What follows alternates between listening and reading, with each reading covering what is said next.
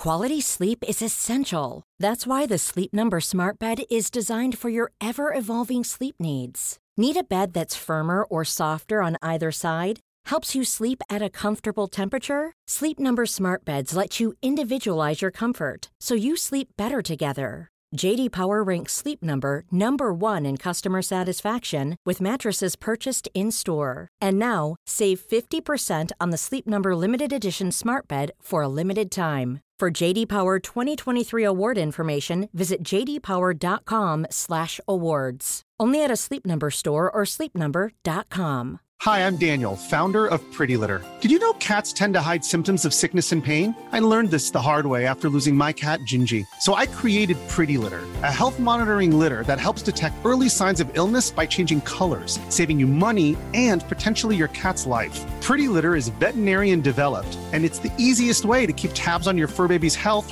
right at home. Go to prettylitter.com and use code ACAST for 20% off your first order and a free cat toy. Terms and conditions apply. See site for details.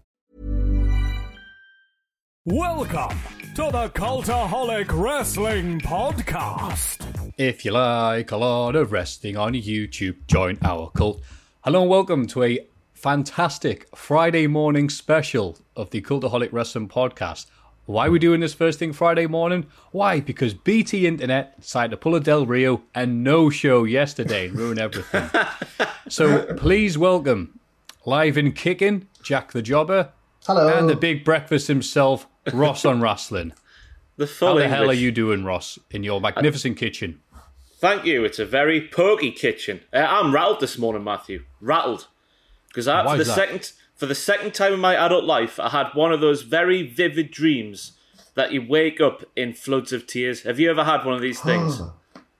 Well, like Alice in Wonderland, you mean? no, no, wait. Just you wake up and you're in the middle of bawling, going everywhere. You just. I don't want to say what happened because it was very personal, very personal. So it was, but I woke up in floods of tears at like 5 a.m. and I've been up since. Rattled I am, shook to Oh. the core.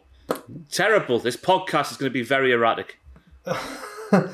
Oh dear. Oh, that sounds good. Oh, you said erratic. Right. Oh, sorry to hear that. It could be whatever you want to be, Matthew. If you want to be erotic, we can make that happen. Wait. Why the Yorkshire accent has to come on there, I don't know. Not those sort of tears. Anyway, what am I talking about? Oh god. It's gonna And be Jack- it's gonna be it's gonna be a good one. It's gonna, gonna be say. so good. Hopefully, your life and your dreams are doing better than Ross. I had a weird dream last night as well, but it wasn't that vivid. As soon as I woke up I knew that it was bollocks, so it's not that bad for me in, in dream land. How about you, Matthew? Oh, no tears or bollocks of my dreams. Everything. And this Friday morning special does mean that, for once, we are ahead of the curve for the bad wrestling news on a Friday. That sadly means we are behind what will obviously be a complete tragedy Saturday afternoon by the time this comes out. No, this, this one's this one Speaking is, of tragic news, oh no, go on, Jack. I was going to say, uh, uh, just before you get to the news, I don't feel like a fraud because now we are we are actually doing this on a Friday. feels feels feels good, but usually because of scheduling conflicts, we can't actually do it on a Friday. Just to explain, but yeah, sorry, carry on. No, that's absolutely fine. Thank you for explaining to the viewers, though. And apparently, just before we go into it, it wasn't like we were being lazy gets. Yeah, BT Internet, there was a fire or something. They wanted Really? Yeah, the whole, the whole of Newcastle upon Tyne was shut down. If you had BT or Sky or Virgin, I think it was, they all went down. Oh no, I, uh, not Virgin because we were we were live and kicking. Uh, Beg uh, my over here. pardon. Sorry to all Virgin customers out there for slandering your company. I I was quite excited because I was getting texts from Sam being like, Pachitti says this, what do you want to do? And I was texting back, and then texts were just coming in from everyone going, I'm down, I'm down. And it felt like a film. And I, I wanted to like take the streets because it was like, no one's got internet. This is crazy. Let's go back to caveman times. It was very exciting. But I've had a bit of a sad little life during lockdown. the caveman times of going outside and talking to people. yeah. and it's funny this happened. Not that funny, but it's humorous happened because in Bishop Auckland a few months ago, the start of lockdown, They don't have internet. Uh, they only got dial up last week. Uh, but before them, a lightning bolt struck the tree next to, I forget the name of the, the green box that they have where all the internet goes in in the area. Whatever. I'm, it's early in the morning, you know what I mean. Um, so it hit the tree. The tree split in half, and bits of tree went across the street and over the road. And the guy went to go check it and went, Well, let's see what happened here. Opened up and goes, Well, it's exploded. The internet might take a while to come back on, lads. Oh. So, Now Newcastle knows how a bolt of lightning hit a tree in the village and it exploded. Yeah, and again, tree perfectly cut in half. Didn't look, you know, in like anime when it's like, here comes a big I dude with a sword. like, shh. And he goes, You say- didn't even hit me. In a split second, like, like that. It's ridiculous. I was going to say, is this the opening cutscene of like a Zelda game or something? What? Uh, is it like the village tree that everyone crowds around and is like, oh, Well, I not don't know Bishop. Auckland's like. Yeah. Yeah, the white lightning tree. Ah, so from bad news to worse news that Bishop Auckland will be able to see, I guess. Monday Night Raw hit another historic low. This time in the oh. all important discussion on a Thursday, Friday, the demos. with the pay per view bump not amounting to anything this time round. Oh no, oh no. So lower and lower. Lio Rush has retired and has released a Again? interview in a form of a rap album. Yes. Not listened to it just yet, but I hope it's better than the last wrestler to leave WWE and try a rap thing. Have you heard his COVID anthem? Oh god. What a banger. F you, COVID 19. I'm down with the kids, me. Oh, is this this is is this Enzo or is this Lio? Nazar. Oh, Mr. Enzo, Nazar himself. Yeah. yeah. Oh, he's really bad. He's He really, is really bad. Uh, Stephanie McMahon said that they're looking at making a virtual ceiling at the Performance Center as, quote, they're not happy with how the fans look. well, It's not Yeah, very nice the thing to say, is it? They're the only Wrestling does have a weird- building. wrestling does have a weird relationship with its fans. I like the look of the fans in the performance center. I think they make it quite industrial and cool looking. Why get rid of them? Why? CM Punk chanting it. Oh right, yeah, okay. Anderson and Gallows explained why they hate Paul Heyman now. uh, a long story short, WWE re signed them whilst making sure negotiations lasted just long enough to prevent them from going to that AEW thing that was just starting to, I believe, £750,000 pounds, pounds, $750,000 per annum for several years. Oh, was it? And then a few months into it, Paul Heyman said, Don't think they're worth it. And they were released during the furlough thing. And AJ Styles asked uh, Triple H or Vince and said, Well, why did you release me mate? You know, my mates that I was going to stay here in WWE to hang out with. And, you know, and they said, Oh, Heyman said they weren't worth it. And you're like, Oh, oh, really? And that's also related to why AJ Styles says he wanted to move from SmackDown no, to SmackDown to get away from Heyman. Yeah. He's a bold of faced Paul. lie. Why would you trust Paul Heyman? I wouldn't mean, have thought hey- Heyman would have that sort of stroke, would he, to, to say how you're going to get released now? Surely that's a Vince McMahon call. Maybe during the lockdown and everything, maybe they were like, Paul, we've got to get rid of some people. These lads are on a big contract. It's like the start of the season on Football Manager when you get rid of your big rubbish players. Mm. But then I'm not saying that they're rubbish, but maybe in the eyes of Paul Heyman. I think they needed Paul Heyman to explain to Vince who some of these people were. yeah. What? Cal- what? It doesn't matter. Festus. And Pat McAfee took on Adam Cole in a work shoot fight. What the No, expression Matthew, is that the kids real. say.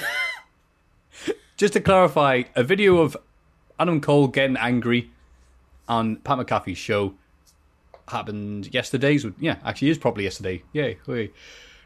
But some wrestling news sites decide to click this and goes, We're not sure if it's a work or a shoot. And it's like, Adam Cole gets up and goes, Let me tell you something, Pat McCarthy, brother. I'm at the NXT takeover. I'm taking him I'm like, oh, mate. Seen many fights off like that, haven't we, Jack? Especially at 3 a.m. Yeah. outside of Rise. Uh, I, I think that oh, you've just reminded me that Rise is a thing, and that I've not been for so long. Um, Yeah, I think that it was very obviously, well, to me, it was very obviously a work, but you never know because not to embarrass anyone by naming them, but someone in the Cultaholic office did put in the in the Slack news chat saying, "Looks like a work to me, lads, but I'm not quite certain." And we, I was just like, "Oh, come on, come on it? now." I can't just say who it was. No, it Tom? Sam. It's not someone on camera. Oh, Uh, it's a shame. Justin Henry. It's just it, I Well, kind of it wasn't Justin either. I can't understand how people think it is real when the setup to the argument was Adam Cole, your NXT Championship reign was down to your pals and not down to your wrestling ability, you small man. I'm sure Adam Cole was. Oh, he was always going to flip his lid on that one. it, it was quite obvious. It was quite obvious, wasn't it? But he did swear though, and they don't swear, so That was unprecedented, eh? Mm. Yeah, I like when these things happen and suddenly we all turn to CSI dickhead trying to figure out if it's real or fake. My favorite one ever still is this why you said Sam Ross because I, I loved it when Sam said, "What would he do? He would eat a hat or something." Still if, hasn't done it, has he? Oh, Yeah. if Ambrose leaving was real. Yeah, never mind. I think we should call him on that every week until he eats a hat. yeah, because there's nothing else to do during lockdown. You know what you can do during lockdown?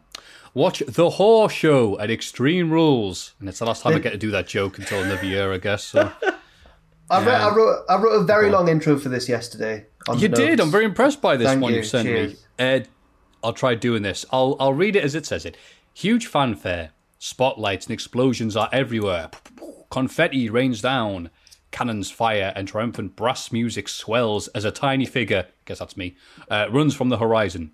Gradually, he gets closer and closer until he's a normal-sized man, albeit a slightly exhausted one. So it's not Adam Cole. He gathers himself, looks at the camera, and says, "It's." The horse show at Extreme Rules. That was for the Monty Python. That was one That's of them. good, that, yeah. Monty. That was for you specifically, Matthew. To be honest, yeah. I liked it. And I know the other 50 year olds watching this will appreciate it. All two of them. I was just bored yesterday because there was no podcast, so I just made the notes. Well, I made that. Tell this of is, notes. this is beautiful prose you've written. yeah. anyway, quick results. Kevin Owens beat Murphy on the pre show in a good Raw style match. Cesaro and Nakamura beat the New Day in a tables match to become new SmackDown Tag Team Champions. Cesaro has had tag team titles with three different people now, so he's a, a Billy Gunner. The slut. Bayley beat Nikki Cross with sneaky help from Sasha on the outside. MVP beat Apollo Crews via forfeit and declared himself the new US champ. No one knows what the crack is. There we go. I think we'll have a little pause there, lads. Byron, By- Byron knows what the crack is. He was the only one who said, was it like slip disc? That's that was the only mention. Slip disc. that was it. He Byron knows. Yeah, and on Raw the next night, it was funny because the speculation was, oh, that dreaded full Nelson he put him in. You know, the Master Lock strikes again, claims another victim. But then on Raw the next night, they went, well, last month he had this done to him. And you went, you meant last week, you meant last week. So, Oh, they said last month on the pay per view as well. As if that makes it less ridiculous. I don't know why I'm trying to justify. Oh, Oh, no, they did did, they? say last month. I, I think so. I think I remember thinking that as it was going on. I think I remember thinking. I think I said in my review video of, of it, well, apparently it was an injury last month, blah, blah, blah. So I think they did mention it on on the pay per view itself, yeah. but why would you say last month? Uh, Last month, he having a full Nelson to begin with to get a, her, a herniated disc is bad because it's a full Nelson. It's not 1973. oh, stop there, Matthew. Because I made this point to Joe Hendry. I was like, does that actually hurt? And Joe Hendry slightly locked it on, and I was screaming. Screaming, so I was. That is a devastating maneuver.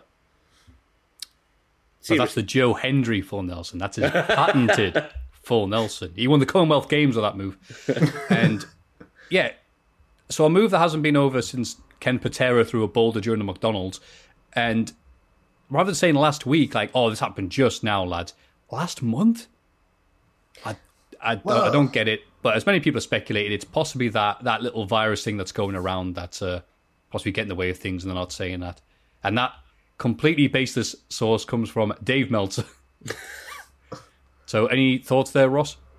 Uh, from what you've just gone through there, my big one was Big E's reaction to losing the SmackDown Tag Team titles. He saw his pal die through several tables, but did he go and check on him? Did he bollocks? He just sat there with a face like a slapped arse on the other side of the ring. So I'm going to put it out there, Matthew, courtesy of Dave Meltzer himself. The New Day are splitting up on this week's SmackDown after No. the horror show at Extreme Rules. That's from Dave Meltzer himself. I just thought it was an interesting reaction because normally you think they'd be going around and you know cradling his head and all that malarkey. And Are you okay, Kof? Are you okay, Kof? And apparently there was no New Day podcast this week. Someone tweeted me after I put that hack theory out there into the interweb. So I've got no idea. I hope it's not true. I would love the New Day to buck the trend and never ever break up, but you never know. Stranger hmm. things have happened. They have some of them on this show. Any thoughts there, Jack, on the things we discussed? Uh, the first match I really enjoyed, the tables match, was uh, the the last spot through the, the big power bomb was really nice, and I'm pleased for Cesaro and Nakamura, but not optimistic. Uh, what was the second match? Oh, Bayley and Nikki Cross, that was fine, and then all hail, all hail MVP, the new, the new United States champion. He's not though, is he? Because they were getting this confused. they were getting this confused on Raw. Like they were saying, "Oh, he's brought in this new title. He is the new champion," and then they were saying he wasn't recognised, and Apollo Crews still was, and nobody knows what's going on. That was the main question I was asking coming out the show: Who won the matches? Yeah, there's no there's no rules Because it anymore. happened more than once. I think three of the matches had a had a a winner, a debatable winner, a winner that was up for interpretation. Yeah, it's like Life of Brian. He's making it up as he goes along. There we go. It is funny He's though because MVP brings a title. Goes, ooh, goes, oh, what a bad man. He's he'd have to actually beat someone to get that, and then he just, oh, awkwardly, your opponent is legit injured or can't compete, so you are, you're exactly what you said you were. Oh, okay. And even better, when these news things came up on Cultaholic saying MVP looking to get re-signed. I'm like, well, yeah, he's the US champion. It would be nice. do you do you officially count him as the US champion, Matthew? Uh, possession is nine tenths of the law. All right, Corey Graves. Oh no, Ross, please. But I just want to say that none of the things we came up with in our predictions video came true. But none of them were as silly as MVP going, Well, thanks. yeah. There's literally no one cleared to wrestle me, so hey. Seth Rollins beat Rey Mysterio Jr. by forcing him to, it says here, have surgery five times in his left knee. Brackets, don't try this at home. And what I thought was a good match until the finish, where after weeks of building this up, weeks of the hype, weeks of. No, no, no, ladies and gentlemen. A man will have his eye physically removed tonight at the horse show. Uh, we got a split second look of a golf ball coming out of his eye, and then Seth Rollins puked on camera. That'll get your job in Beyond the Mat. And that was it. And it's come out later on that they had a much gorier, more gruesome version planned and filmed, and they went, nah, I won't use that. What I Despite the wouldn't fact that they renamed the show the horror show. So, what do you think, Jack? what I wouldn't have given to see what what that original one was because I bet it was crap. I, I bet it was really bad. Uh, apart from the finish, which was disappointing, as you say, this was my favorite comedy match of the year. It was so funny how they were going for the eye, and then the referee was like just officially checking that the eye's still the eye's still completely in. And then the my favorite bit that made me really laugh was when Rey tried to six one nine his eye out. and he goes back and he's like selling the eye as if Rey's like delivered a pinpoint strike to the eye. It was so good. And on commentary, they're like, the, no, not on commentary. Sorry, it was Rollins himself, wasn't it? It was Rollins when he was stalking him around the ring, going, "I'm gonna get that eye. I'm gonna get that eye." and Rey's like, "You bitch." so good. Uh, did you like it? Anyone? Ross. Ross.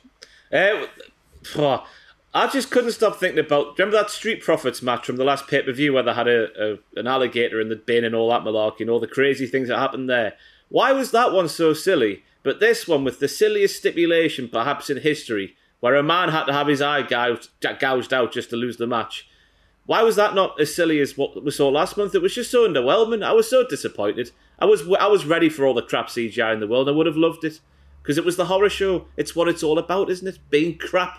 But I, we've got a ping pong ball instead, and what a, it's just a shame in it. But at least Rey's fine with his um his globe luxation, which is a new term I learned this week thanks to Charlie Caruso. Globe luxation. Yeah. Which in English means he'll be all right because ratings are down. yeah. Sasha Banks beat again. Ooh, it's very consistent run on the show. Asuka, after Bayley put on the referee's shirt and counted the fall. Nobody knows what the crack is. Says here. Yeah. I was happy with the match. It wasn't their best match, but it was definitely the best thing on the show so far. And then the finish happened, and I'm like, I've just tapped out. This is to set up Raw to find out what happened on this. And it's like Raw is the DLC to the game I've just bought this Sunday. Yeah. uh, what do you think, Jack? Uh, first of all, I've got, I've got it. I, I, I agree with you. I haven't really got anything new to bring there because I thought it's the same as you. Like it was a good match, but the finish was crap. But I, I've got to ask you because this gave me flashbacks to when I was a kid because I used to just like get my parents to tape like VHS, like just I think like WCW Worldwide and stuff like that if it was on. So I had a few VHS tapes of like one wrestling show that I'd just hammer over and over again because uh, we didn't have Sky. And one of the finishes that I remember was Ernest the Cat Miller taking off Charles Robinson's referee shirt and doing the same thing that Bayley did. Can you remember that? And if so, can you remember who? Because I just can't think who the match was, like who who he actually helped, and I would love to know. Do you remember this? It happened a few times in. Oh, WWE did it? Oh, of course it did, man. Russo did it at Spring Stampede, right. which kind of made sense because he was kind of the owner, but he he managed to somehow mess up putting on a referee's shirt. It was like half. It was like, like one, two. Yeah. Like he, had his, he had his head in the arms and all this, but it made sense because he was in power. Ernest Miller at one point was the commissioner. He was the commissioner. He was. He was the commish. So that's fine. Uh, Bayley is neither of those things. Bayley is neither a cat nor a Russo. Uh, as Russo know, as Russo, as Ross knows all well about. Oh, called you Russo. I'm so sorry, mate. I've been called worse, Matthew. Believe Vince Ross, Vince Rosso. There's a new series. Bro, um, yeah, that was the thing, wasn't it? Why did nobody come up from the back to correct what was going on? Um, heels being heels was fine, but as yeah, someone needs to come out and put some stuff right there. We need an authority figure back on WWE, don't we? Sort all this mess out. The, the, the inmates are running the asylum. I think the old saying goes. But the, the bollocks to this continued on Raw. Because when, we'll talk about it later, but Stephanie appeared and Asuka appears to have been stripped of the title. She didn't lose the match, but she's no longer the champion. The, the match on Raw this week, coming up, is for a vacant title, which makes no sense whatsoever. Poor Asuka. Shame. Yeah. Uh, also, weren't you saying that Samoa Joe should be the next GM? When he did that, who was the contract signed a while ago? Was it the double oh, one with yeah. Drew and Dolph and yeah, when it, yeah, when it kicked off the show, he just, it just, he, he looked right, didn't he, in the role? Yeah, he did. I agree. Yeah, and Jack Tunney's unavailable, so I agree with Samoa Joe. Drew McIntyre beat Dolph Ziggler, despite the stipulation of only Ziggler is allowed to use the Extreme Rules. And I actually liked this for what it was. They did some stuff with the stipulation where Drew was like, okay, I can't use that. I'll just have to twat Dolph a bit instead. And Dolph was like, yes, I might have a chance it worked for what it was. It was fine. There was no hope in hell of Dolph Ziggler being able to convince me or anybody else that he was going to win. Even if the stipulation had been Dolph Ziggler gets to use an AK 47. but I appreciate the effort, and Ziggler took a hell of a bump off the last uh, Claymore, so well done. Jack? That elbow, that elbow drop as well. Do we see the elbow drop? He did yeah. an elbow drop from the ring post to the outside. It was amazing. It was Ziggler sometimes does stuff that reminds you, like, oh, he is very good. He's very good at the moves, but it's a shame that everyone's just so sick of him now because of the booking over the past. Yeah, Ross? Ten years. Well, that's yeah. the thing, isn't it? Yeah. And somehow, even though he got to pick the stipulation for himself and he lost the match again, he's got another one. We've got to see it on. Is it this week? I made the mistake of thinking it was at SummerSlam because I was, I was wagging my finger, so I was at the camera the other day. But I, I was wrong. I think it's on Raw this week or next week, one of the two. Yeah, it's that's it with Ziggler, it? He's a fan. He's just fantastic, in it? But the character's just been knocked down so many times, and you're thinking, oh, he's done as a as a serious threat, but you've got to take him as a serious threat a few months down the line. It's just it's too. He's gone through too much now. I don't know what you do with him because hmm. he is good. He is good. He's a song that you liked ten years ago, but you didn't want to necessarily listen to it every day for the next 10 years. Oh, we can think of a song. We can think of a song that Dolph Ziggler is. Okay, from 10 years ago. So, okay. No, can we do 20? Because 10 years ago was 2010. Oh, okay. Oh no, to be fair, that's when Ziggler was yeah. Jay Sean down. Yes, Joe Dolph Ziggler is Jay. No, because I love Jay What? Sean down. That song is unbelievable. I think I might have just listened to it too much personally. It's on my oh, it's on my Spotify like songs. It is. What a tune. It's the it's the peak of the the crop of songs that came out around that time. Like, uh, do you remember "Shorty's Like a Melody" in my head? Replay by Iyaz. Na na na na. Yeah, yeah. They were great times. They were such Ty- good Taio times. Cruz, he's another one from that time. It's just it's just reminding me uh, the everything's starting to look like Tiger Tiger. It just reminded me of those days. Oh, everything tastes of Red Bull and vodka. Oh, Aye, everyone in Tiger Tiger looks like Dolph Ziggler. Yep. when you've had a few, when you've had three trebs in BG before. No, they do that? actually. In Sinners, with your student card, it was like three pound for three trebles. Oh, It's ludicrous. It was Bloody what hell. ridiculous days. I used to flash the old student card out and then, poof, then you get in the cage and fall down on the way out. Because the box was too small to get in, Matthew. Yeah, I've s- no, I, I've, I'm familiar with the cage. Uh, moving on to the wrestling bit. Uh, Bray Wyatt drowned Braun Strowman. Oh, good. See, see, lads, you talk about sinners and trebles. You're not talking about wrestling. Uh, this was the Swamp match, and this headlined, and some stuff happened. All right, cinematic matches when they started off when it was WrestleMania in the Boneyard and the very what the hell was it called Firefly Funhouse. Wow, they had an idea.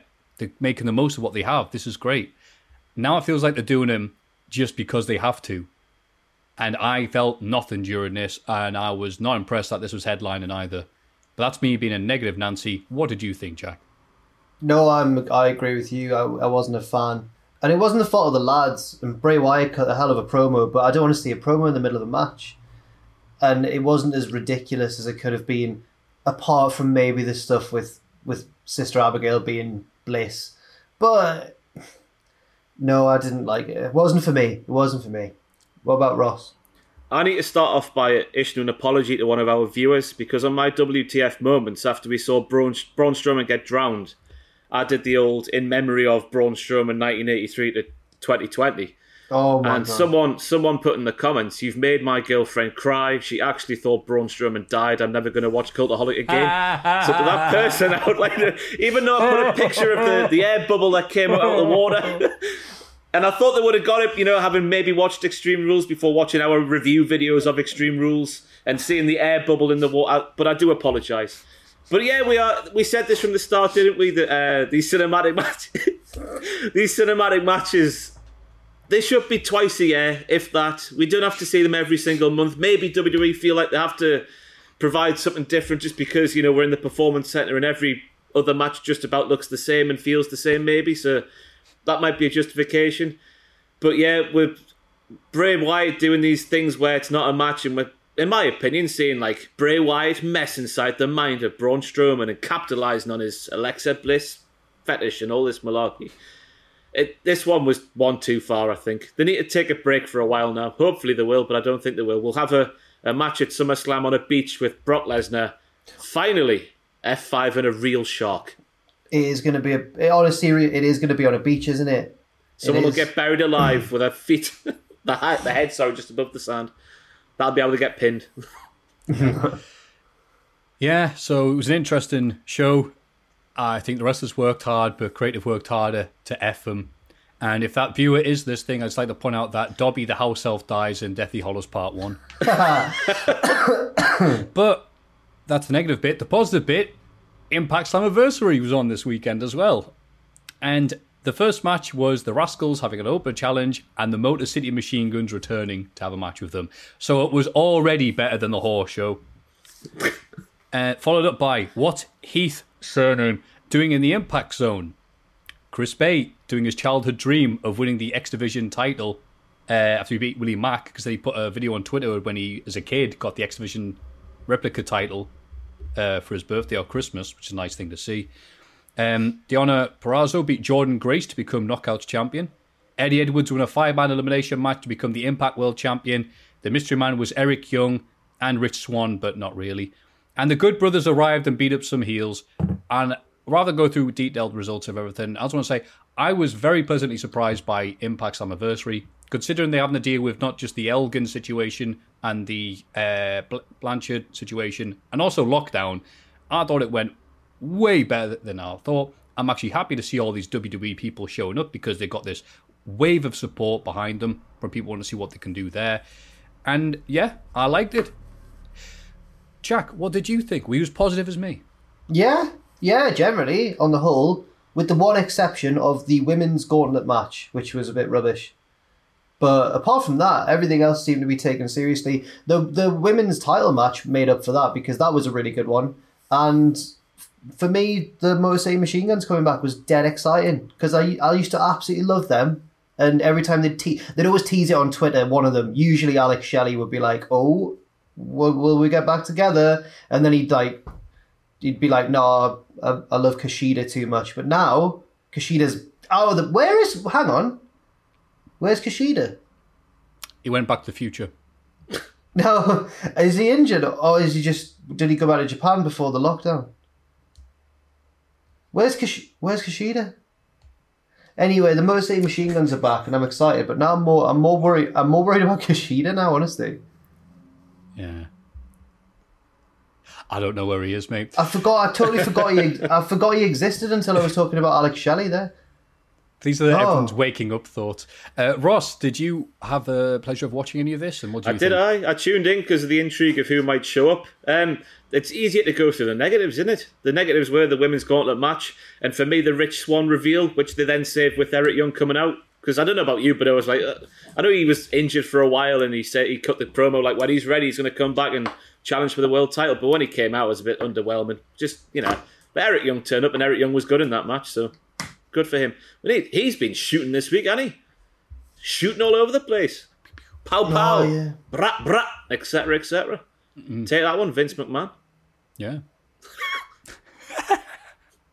Yeah. The only negative I can think of, just to balance it, make it look like, you know, Dixie Carter slipped us a cheeky fiver, was some of the worst production I've ever seen on a live pay per view broadcast. They couldn't cut away to backstage promos without like cutting mm. to like, hey, look at that thing up there. Look at that ugly fan. And I posted some of that on Twitter, and people were playing going, who cares? I'm like, you know what? If that's the worst stuff that happened on the show, and I'm the only person that cares about media production gaffs, good for Impact. God, this is almost a positive bit, isn't it? well, we can't be having that. Let's end this segment and go to Hall of Fame. Everybody get excited for the Cultaholic Hall of Fame! And now it's time for everyone's favourite segment, the Hall of Fame. See, I wasn't lying. In condescending order, Cameron Grimes' ball tickle. 26%. I'd already forgotten about that. And I went and checked it after you brought it up on Twitter, and woof. It wasn't just the ball tickle because as people were saying, no, no, that's a sign of respect that wrestlers give to other wrestlers. it was the fact that one of the commentators afterwards was, and that must feel good. Yeah, it's like, it's perfect, isn't it? Orange juice, no bits, 37%. So I wonder if maybe orange juice, some bits would have done the vote. Yes, number one, 38%, Swan Graffiti. oh, man. If you didn't see this last week, uh, just, just Google uh, Edinburgh Swan Graffiti. And it was a way that, uh, you know, I, no, I'll just start laughing again. But yeah, Swan Graffiti, yes. Thank you very much. I try not to laugh now, just thinking about it again. There's only one choice for this week's, and I'm sorry if Jack's already picked it. He may have already done it. Watching AEW Dynamite this week, see Oh, who's gonna. Oh, good. See who's gonna show up. What's gonna happen? Show starts off with Cody Rhodes doing his open invitation thing, and it's like, eh. he's been going online going, well, which independent cool superstar is gonna something something, and then nothing's happened. So you just wonder if it's a gimmick. And then Eddie Kingston, the last of a dying breed, shows up and it's prime Eddie Kingston coming out and going, all the people you thought of being boys, I'm a man. I'll put you in the grave all smiling and all this. I'm just like, Eddie Kingston on a major show. First time since he was on, um, well, Impact when he did the LAX thing a few years ago. Yeah, Hey, did, he- they, did, He ran over a kid with a car. It was brilliant. they didn't um, use him very well. That's what the kid said. so I'm uh, my vote can only be for Eddie Kingston. Been watching him for decades now. Jesus Christ! I mean that is true, but I don't want to say it. You know, his Chikara work, his CCW work, his PWG work. the European tours he's been doing. He was in Dub X Dub for 16 Carat earlier this year. Uh, love everything he does. Love the way he talks. Love the way he wrestles. I love the fact that he looks the way he does. That he's not effing Chris Masters. He's got a gut. He's 40 years old. It's what an independent wrestler should look like. And he's more focused on beating people up and sounding good on the mic. Eddie Kingston, my pick for Hall of Fame. Bruh. He's That's what he probably the. Do you think he's like the best promo in the world? Maybe he's up there. Ooh, that's a good question. Like, Should we save it for the for the big Like, you know- You know what? That's a really good. well done, Jack, the professional. We should do this. We should do this first thing every Friday morning. Uh, well, not really, but yeah, Eddie Kingston is mine. Jack is drinking, so I'll go to Ross. What's yours? I'm going a completely different direction because I discovered that Live Aid has a YouTube channel, Matthew, this week. Oh. Remember that one from Are you me? Are you me? What? What? I also did you watch that documentary last weekend? No, I didn't. I just came Oh, across right. it on YouTube. What there was a documentary li- was there? th- there was a live aid documentary and it was going into like how Midge from Ultravox doesn't like Bob Geldof because he stole his slot and performed in front of the royal family and there was all this backstage Freddie Mercury Ah. trying it on with people when he's pissed after their set. Oh, it was wonderful. bollocks, you had to say that. that. My pick was going to be Freddie Mercury. oh no, go for it. No, it's fine. He wasn't. he- apparently, he wasn't. He didn't actually do anything. He was just That's a bit, all right then. just a bit happy after his set. I saw there was a, a clip of like the backstage goings on, like with status quo and all that. So I was like, oh, that looks interesting. Then I just had an old deep dive, and then obviously Radio Gaga came on. That's the performance, isn't it? All we do is Radio Gaga. Um, so I my pick's Freddie Mercury because he's fantastic, isn't he? That's There's fair. no nobody like him, is there anymore? Doing the doing the rounds. No, there's the, he's is is he the best frontman ever? Should we save that for the big The question big question at the next? Question week. next week. Oh, Jack's on a roll. Yeah. Never mind Extreme Rules. Who's the best frontman of all of music? Oh, I'll tell you who. What? We- We need to speak about Post Malone. Do you see his, ro- his Nirvana tribute thing? The live stream of the other week? Yeah, Bloody hell. He's in the wrong genre, that man. he's very good. Should we just scrap the wrestling podcast to become the Cultaholic Music Podcast? Just see if anyone notices at this point. But I, Freddie Mercury. There's my nomination. Because the only bit of Live Aid that I know, not sat down and watched it, is uh, they do Under Pressure, Queen, from from correct. But also, Duran Duran does View to a Kill. No, and it's become infamous because there's only you know like 30 million people watching it um, and he has a bit of a uh, minor mishap his voice breaks spectacularly like steve note. austin's entrance breaks level of like dance into the fire is a, a little kiss is all we hey. oh oh Tell you after this, uh. after this amazing podcast, or if you're on a computer, go open up a new tab and just look for that. Oh, oh, feel it in bit your of, very bit, soul. of, bit of trivia I, I learned this week was Phil Collins performed on both sides of the Atlantic on the same day. they on the documentary they they covered. Oh, they try and ring him on Concorde to show off like all the tech, but it's it's like the eighties, so you can just hear them like Billy Connolly and whoever else is in the studio going, "Can you hear us, Phil?" And you just hear like, they're like, "Oh, there he is." It's really bad. It's really crap. Sorry, I'm full of live. No, that's that's, that's Uh, great. We've been sorry, talking about live aid all day, but uh, what what channel's this documentary on? Oh, I can't remember. I was like half asleep. It was almost like a dream. Uh, it might have been. I can't think. I don't think there were advert breaks. It was one of the big ones. It was either BBC or ITV. I think one of the BBCs or ITV or Channel Four. one of the big three. awesome. Jack, what's your pick for Hall of Fame? Uh, mine's um, the GM mode from Up Up Down Down. What's it called? Battle of the Brands with Woods and Breeze. Because Xavier Woods was very upset on Twitter yesterday or the day before because in the middle of their stream they were doing a live stream special uh, for SummerSlam, and in the middle of the show they're watching the matches and stuff, and it all seems to be quite funny. Uh, they had quite a lot of viewers as well. And then the emulator they were using crashed. And I'm not very techy, but all the files got lost, and now they've got no. It all got lost. Like there's no game anymore. There's no GM. That file's just gone. And Woods was very upset. But a lot of people were very nice about him, about it to him, which I think is the right thing to do. Uh, so mine's going to be Battle of the Brands because I'm not a regular viewer, but whenever I've dipped in and out, him and Tyler Breeze are really entertaining on it and really funny. And they've re- recently as well, they've started getting uh, wrestlers who are in the matches coming up to cut actual real life promos. So we had Billie Kay going like, "Guess where I am, Adam Cole? I'm in my kitchen." Cooking up all the ways I can beat you, and I was like, "Oh, it's absolutely brilliant." so, and then Woods and Breeze are both watching it, like, "Oh." So, I'm sad for you know the fact that the file's been lost, but on the other hand, it's been really good, and it provided us with uh, the Batista, like the cut, the reappreciation of Batista's theme music too. So mine's uh, Battle of the Brands, up, up, down, down.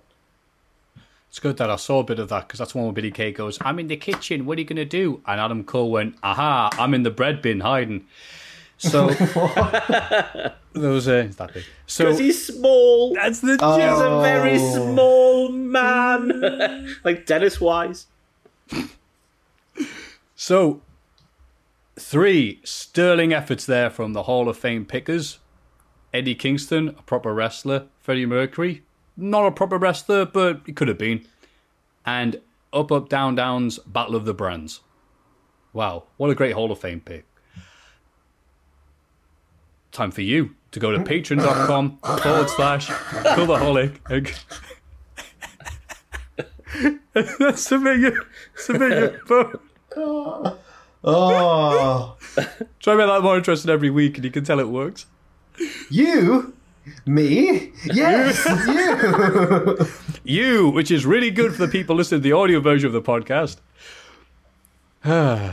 What was that advert on the radio back in the day on Metro Radio? It was like, hey, yo, yes, yo. yo, Oh, It was for some sort of carpet thing. Ah. It was. Carpets. Yes, it's me, Franks from Fa- Frank's Factory Floor and Oh, no. My dad used to work for Frank's, and we had a van parked outside the house, and so many people would be like, "I love carpets, me," and it's just like scars me. So that's bad, but I'd definitely be one of those people. This is This Week in the Wrestling. It's this bloody week in the wrestling. Ah. And the positivity continues with this week in wrestling SmackDown. Oh well. Cesaro beats Big E with help from Nakamura. The New Day try to dish out some table justice after the match, but the baddies run away. It's always good reading this after the pay per view. You know, Yeah. it's happened, but one, whatever. Uh, Alexa Bliss has a mystery guest on a moment of bliss. She's interrupted by Sasha and Bayley, who says they built the foundation of the women's revolution. They built the city on rock and roll. Bliss says they didn't let her finish and introduces Asuka. Nikki and Asuka face Bayley and Sasha, but the tag champs sneak a win. Lacey Evans did indeed turn Diddler in the karaoke contest and now beats Naomi to cement it. Oh, yeah, that's the thing I saw on social media. Uh, people try to get Naomi deserves better. Something trending. I Right. got that hashtag wrong, but that was just Well, a I segue mean- for someone else to say something. I mean, yeah, I watch mean, sh- SmackDown. I mean, she does because what's with the karaoke segment, and she's you know one of the most charismatic and like, yeah, she's great. So why? I just uh, the SmackDown women's division at the minute has really disheartened me, Matthew. I've got to say that whole that whole karaoke segment. I just, I just thought, ah, oh no. And it, Naomi is is uh, the probably the biggest example, but it also counts for various others. But yeah, Naomi does deserve more. She does. Oh yeah, especially mentioned uh, Swamp Match for bringing up a brief mention of the karaoke. He's like, no, no, no, not that horror show, the other one. And it's like, all right, great. Why did why did you do it then? Oh, if they're gonna take if they're gonna laugh at it afterwards, maybe they shouldn't have it on the show.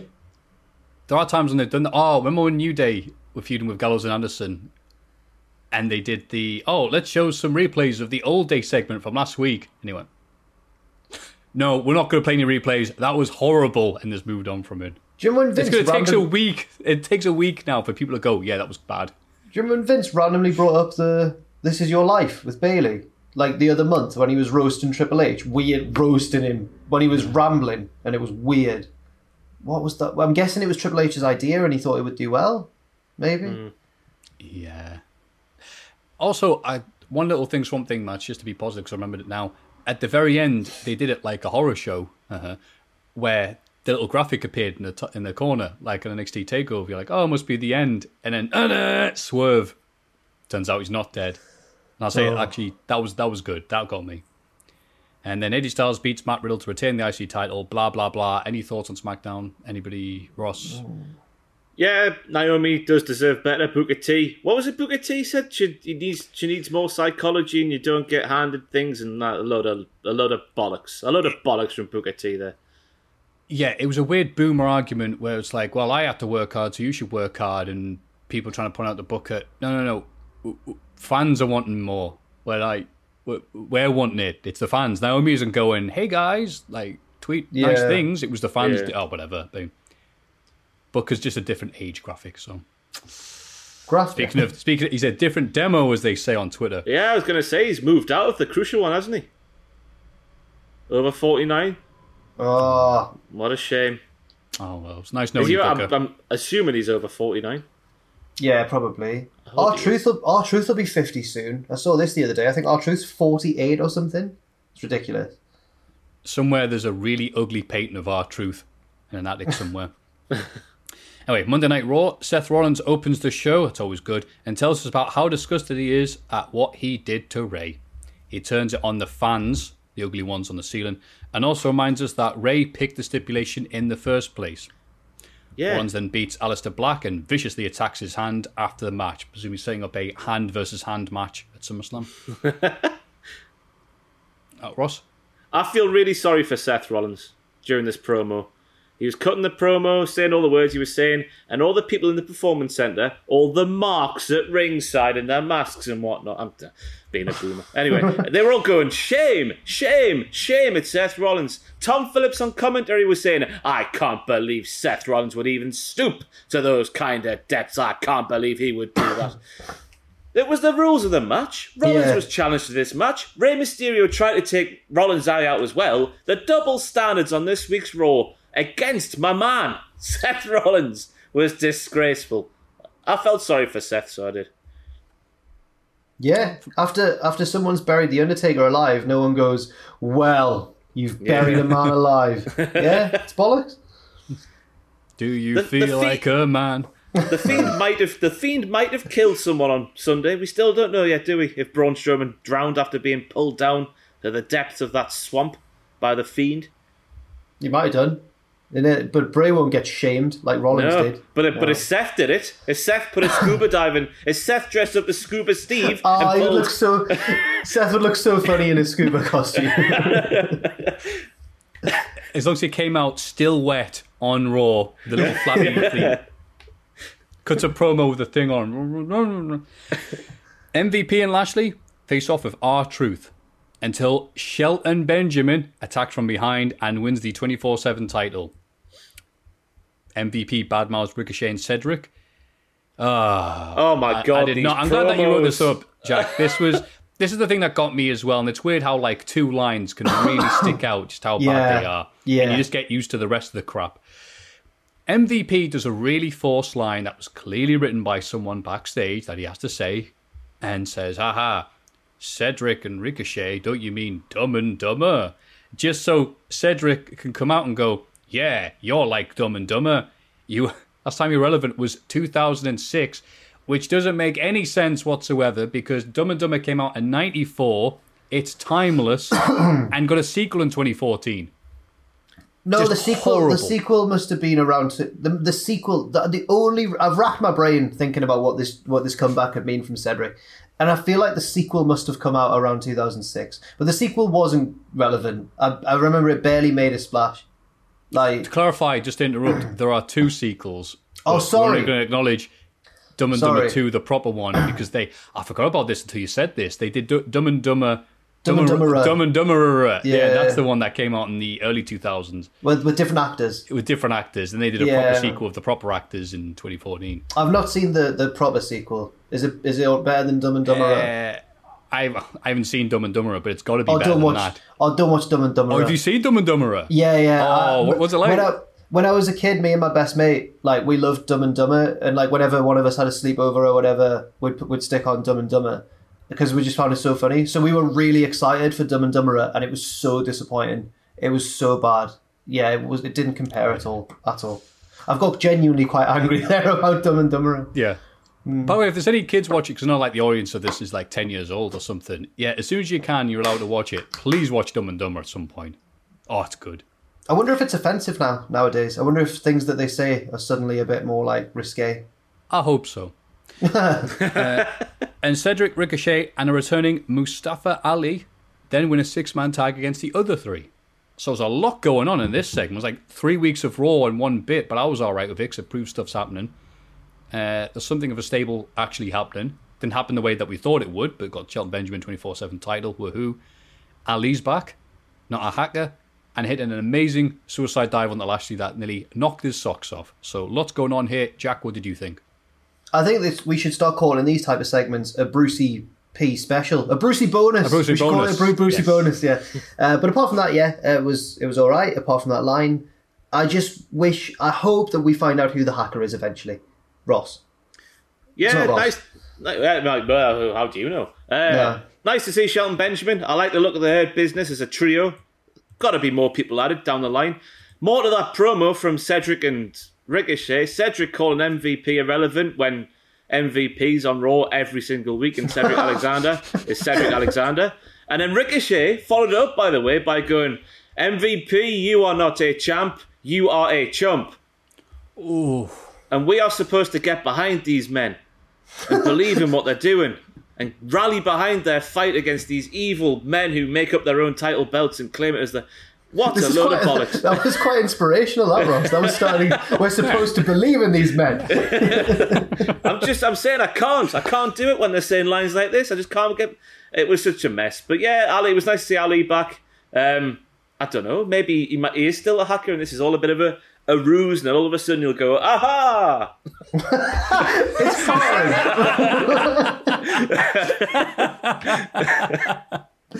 Ali, Ali Partridge. if the hacker was if the hacker was Alan Partridge, Ah, it was me, Ali. It was me all along. it was me. You get so good. Uh, Oh, God. Ruby Riott beats Peyton Royce, and the Street Profits beat Andrade and Garza. Montez Ford does an amazing frog splash. Yes, he oh, aye. did. Yeah, just, What I a think it's show off, eh? Yeah, right. He didn't have to do the spin in the air, but he did it anyway. Oh, I hate people like that who are talented. Sasha and Bayley come out to gloat about having all the gold and are confronted by Asuka, as we were talking about earlier. Stephanie McMahon appears on the Tron and appears to be huge and terrifying, like Zordon from Power Rangers, and declares the pay per view match a no contest. She books a rematch for next week and has to be a fair fight. The winner of the title becomes either a DQ count out or if Bayley gets involved. As Steph's logic of, well, Asuka didn't beat anybody for the title. Becky gave it to her and says, hold on to this while I'm away being preggers. So she is not as much of a chat, whatever. And then Kairi Sane beat Bayley, which threw some people off because she hasn't re-signed yet. There's a lot to take in here, isn't there, Ross? There is, Matthew, as I was saying earlier, makes no sense. Somebody has written a script for Stephanie McMahon and made Stephanie McMahon look like a massive pleb. So whoever wrote that is now deceased. Because we know you can't make Stephanie McMahon look weak on WWE TV and get away with it. Why is Asuka being seemingly stripped of the title when she never she never lost it? Yes, Sasha never w- won it, but Asuka never lost it. I feel sorry for Asuka, and she did earn it. She won the Money in the Bank ladder match. Yeah, I'm getting behind all these people. Um, yeah, I don't know what else to say. It was a shock to see Kairi win with what's in the news, but that's about it, isn't it? It's another another good wrestling match from Sasha Banks. The shock and horror of it all. Yeah. Ba- Bayley might get a win back next week because Kairi was at the tape-ins, which I think were for this week and next week. So we'll wait and see what happens to Kairi next week. Where she get where she gets written off, presumably. Oh, they're gonna make it horrible. They're gonna throw her off the building or something. Not a Cobo Hall after a monster truck match. Yeah. Then she'll Also land point on the out, uh, water side into Water a side, pirate lads. ship and then just sail off. Also, it was uh, we missed out the bit Ross where Stephanie McMahon went, "Asuka, you're not a champ, you're a chump." and then Randy Orton beat Big Show in an ODQ main event. Orton wins and then punts Show to end Raw, and any hope of them getting any ratings. It's weird. it's very weird at this point because it's. I think WWE's in a position that they've hoped they'd never get to, where there's literally no quick fix right now. Usually, when this has happened, they'd be able to get some legend back, but due to lockdown and due to people being paggered, there's literally no one they can get. They had Edge, he's knackered. Christian took one bump, and that was enough for him. Flair is barely alive. Uh, Big Show is just consistently around, so he's not a draw anyway. They've had uh, Faarooq and Devon Dudley making cameo appearances, not doing anything. And there's no amount of money to get like the big guns, like I don't know Hogan or Austin or Rock to come back.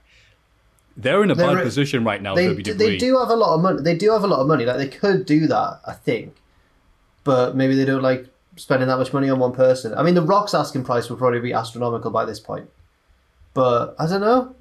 It's really strange. But I guess it was even without the lockdown, you could argue that this was always going to happen as long as they didn't create new stars. So maybe it's just starting. Maybe it's just maybe it's just come around. Yeah. So at least the low ratings are happening for a reason because it's like, well, I'm going to tune into Raw, not seen it for a while. Orton versus Big Show. Okay, cool. Anyway, uh, happy news. AW Dynamite. Uh, I've already about the greatness that is Eddie Kingston. But Cody won the match, which was no DQ.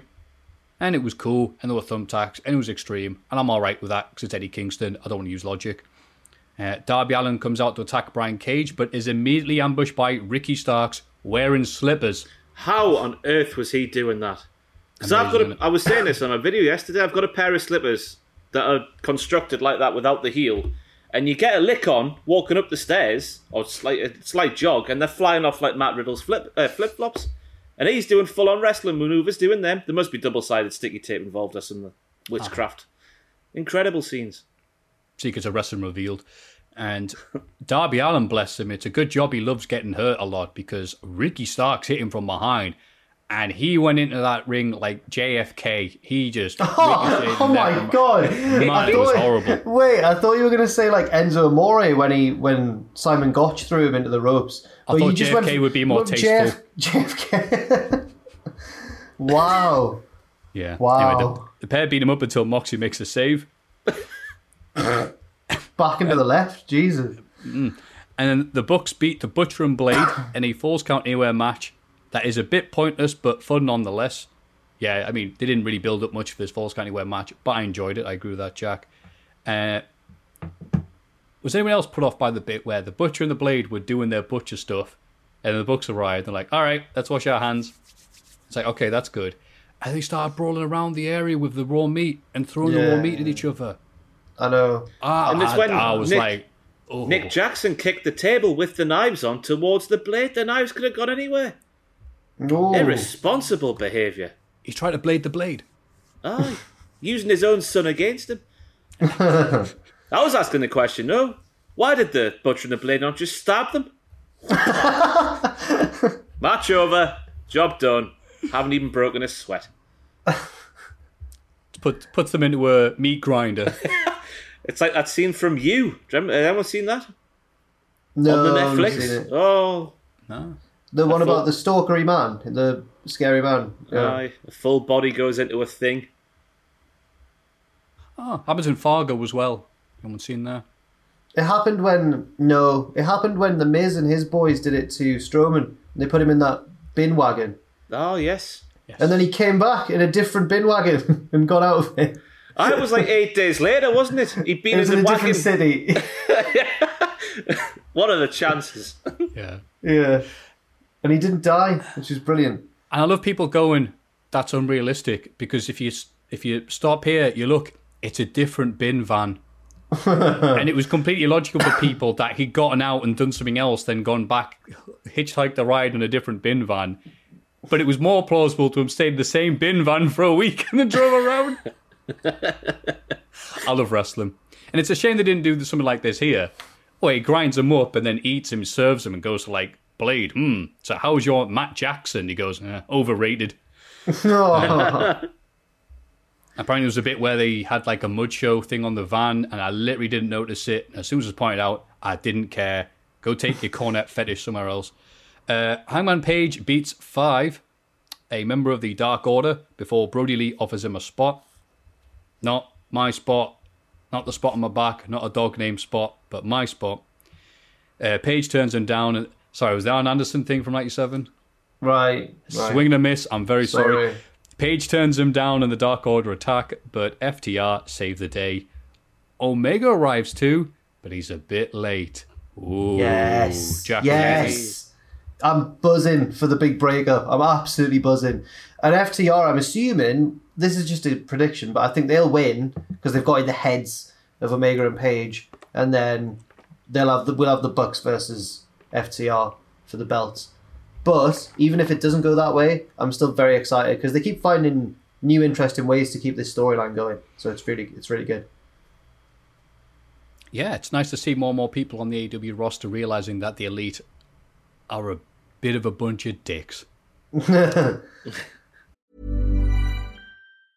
You should celebrate yourself every day, but some days you should celebrate with jewelry. Whether you want to commemorate an unforgettable moment or just bring some added sparkle to your collection, Blue Nile can offer you expert guidance and a wide assortment of jewelry of the highest quality at the best price. Go to BlueNile.com today and experience the ease and convenience of shopping Blue Nile, the original online jeweler since 1999. That's BlueNile.com. BlueNile.com. One size fits all seemed like a good idea for clothes Nice dress. Uh, it's a it's a t-shirt. until you tried it on. Same goes for your healthcare. That's why United Healthcare offers a variety of flexible, budget friendly coverage for medical, vision, dental, and more. So, whether you're between jobs, coming off a parent's plan, or even missed open enrollment, you can find the plan that fits you best. Find out more about United Healthcare coverage at uh1.com. That's uh1.com. Millions of people have lost weight with personalized plans from Noom, like Evan, who can't stand salads and still lost 50 pounds. Salads, generally, for most people, are the easy button, right? For me, that wasn't an option. I never really was a salad guy. That's just not who I am. But Noom worked for me. Get your personalized plan today at Noom.com. Real Noom user compensated to provide their story. In four weeks, the typical Noom user can expect to lose one to two pounds per week. Individual results may vary. And then Jericho and Hager beat Jurassic Express with the help of Serpentico. Wow, what a hell of a push for this AEW Dark guy, isn't it? Oh, it's Sammy Guevara. Uh, the Inner Circle beat down our boys until the best friends in Orange Cassidy save the day. Any of your thoughts there, Ross? On anything? No, that, that yeah, just I thought that was the best dynamite of the lockdown era so far. Can't think of a better one that we've seen over the past four months or however long it's been. Every segment was a a hit for me. Aye, and the ratings were the best in months. In fact, someone said it was the best ratings they've had since Pac was on the show, which confirms that Eddie Kingston is an honorary Brit. Happy to know you, pal. NXT was this week, and the big announcement from William Regal, the GM, that everyone thought was going to be a move to Thursday nights or something, was that Keith Lee will vacate the North American title, a la Ultimate Warrior 90, and they will do a bunch of qualifying matches, and it'll be fought for, you'll never guess, that's right, a ladder match at TakeOver 30 on August 22nd. XXX. XXX. Oh, wait, wait, could you all do that at sync? Three, two, one. We're so cool.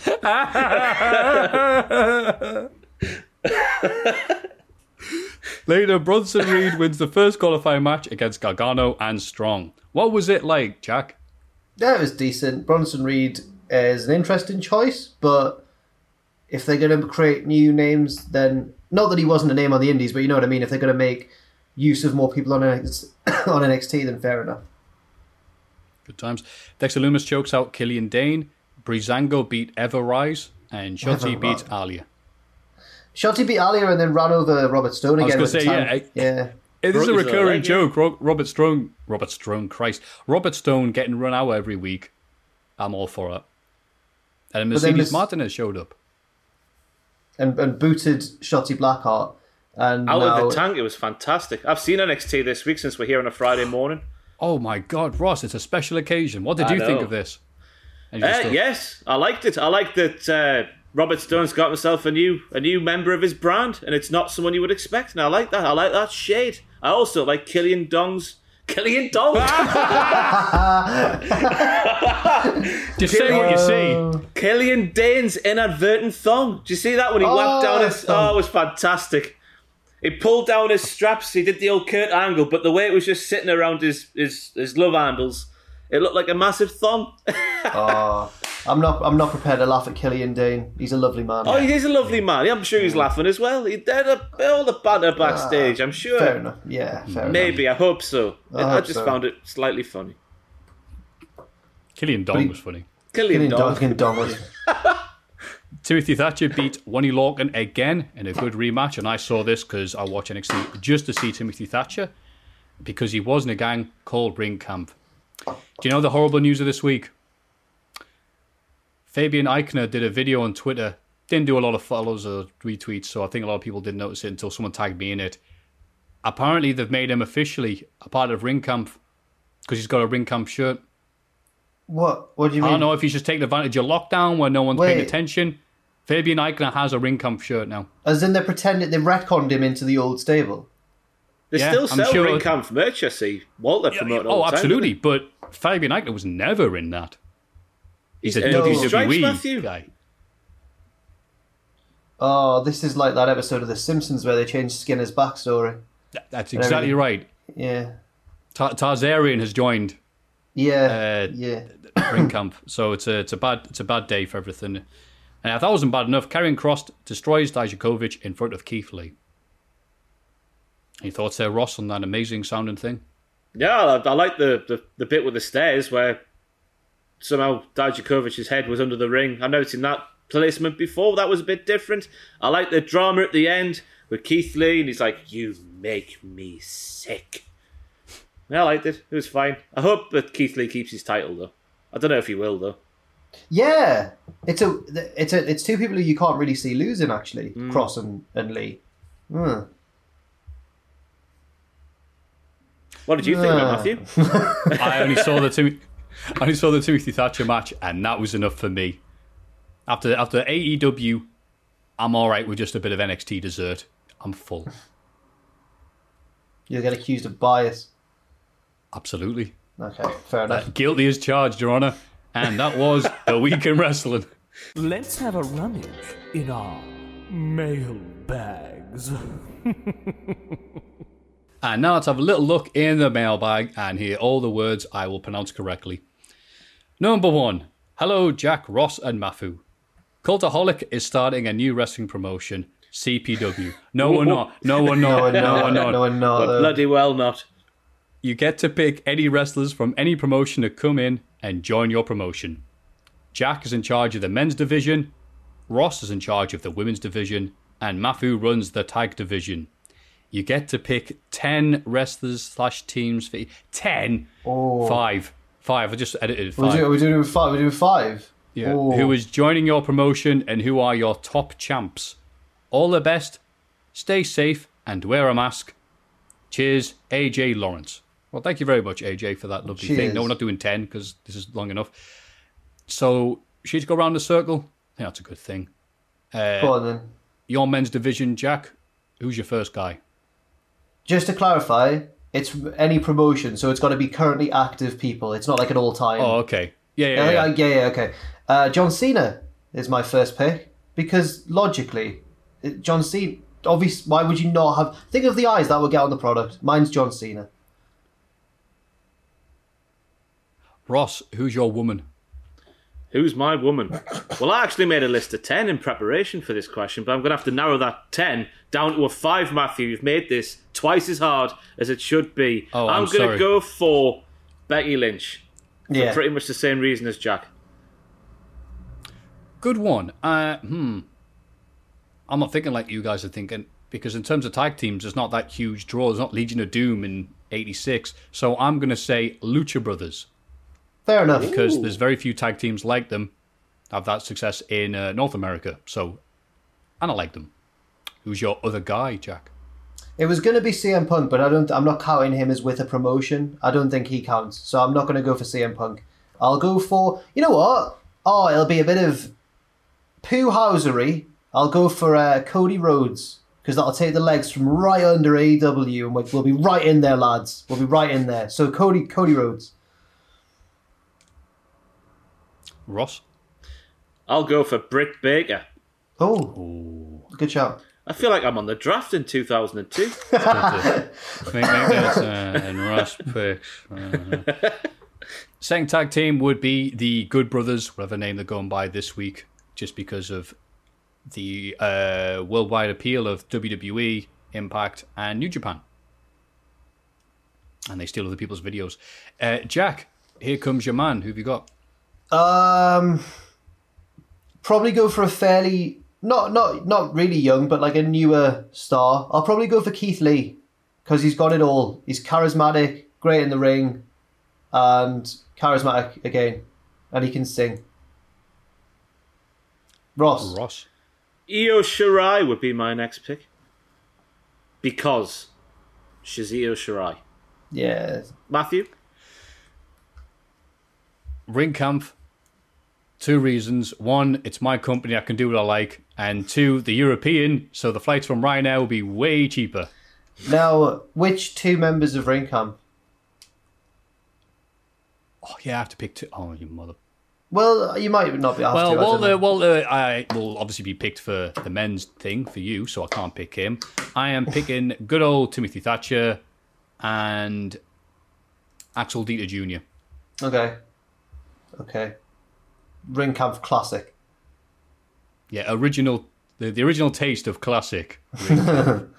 Uh, okay. How, what am I on now? Number four. Uh, it's getting tricky. I'll go for. Oh, it's hard. I'll go for Hiromu Takahashi from New Japan because he's kind of crazy and wild, but also fantastic in the ring. He's a bit of an injury risk, but I think he's just wacky enough to get over. But he is going to be a lot smaller than every other bloke I've picked so far. Sasha Banks would be my next pick. Oh, this is difficult. Uh, it's getting tough now, isn't it? When it's down to Oh, five. it is, yeah. Uh, huh. Street Profits. Give that big money and leave WWE, come over. They're cool. I like the look, the way they like they sound and talk. And that's it. Uh, my last one. It's really difficult. Probably go for. Uh. Oh, Chris Jericho. Yeah, there we go. Chris Jericho. Yeah, Chris Jericho. The men's division's a bit old, but it'll be all right. It'll be fine. I might go for a bit of a wild card pick me for number five. Bit of a wild card you don't see coming. Ruby Riott. Oh, I, I'm a big fan of Ruby Riott. Does the wrestles well. Does the speaking very, very, very well compared to her compadres, in my opinion. Looks different, brings in a different audience. Go on then. Ruby Riott. Like it. And similar but different reasons, The New Day. I'd have to bring them. I'll just pretend that there were three people count as a tag team because I couldn't bear to like leave two of them. If you had to, Matthew, if I was pointing a gun at your head right now and said you got to leave one behind, Uh, probably Kofi Kingston. Oh, because I love uh, Big E, untapped potential there.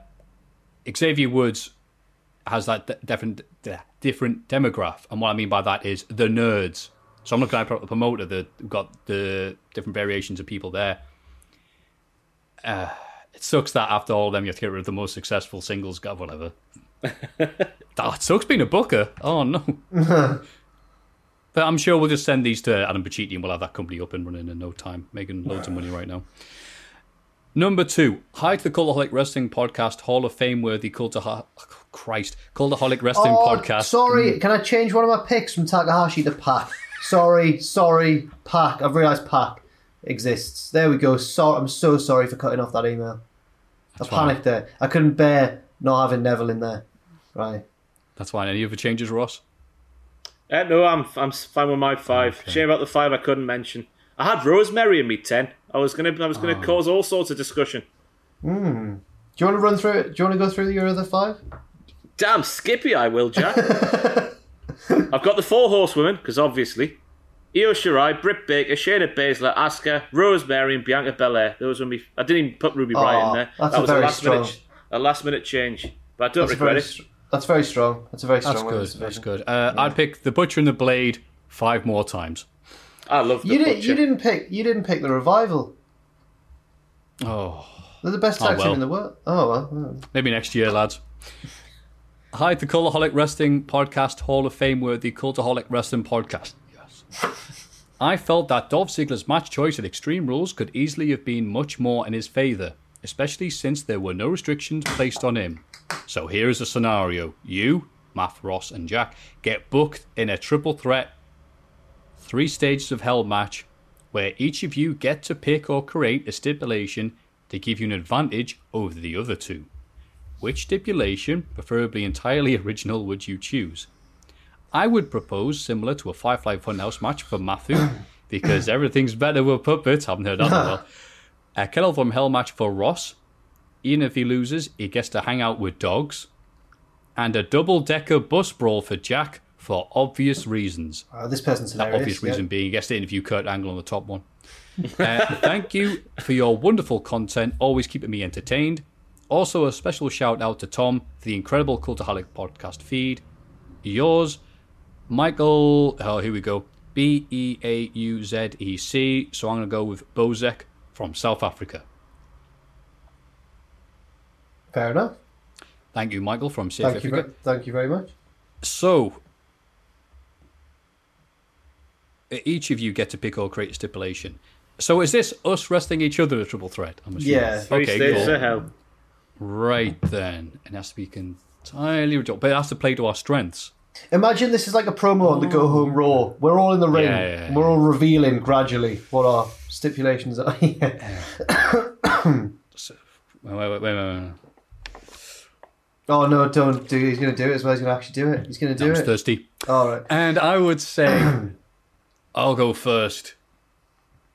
And I. Hmm.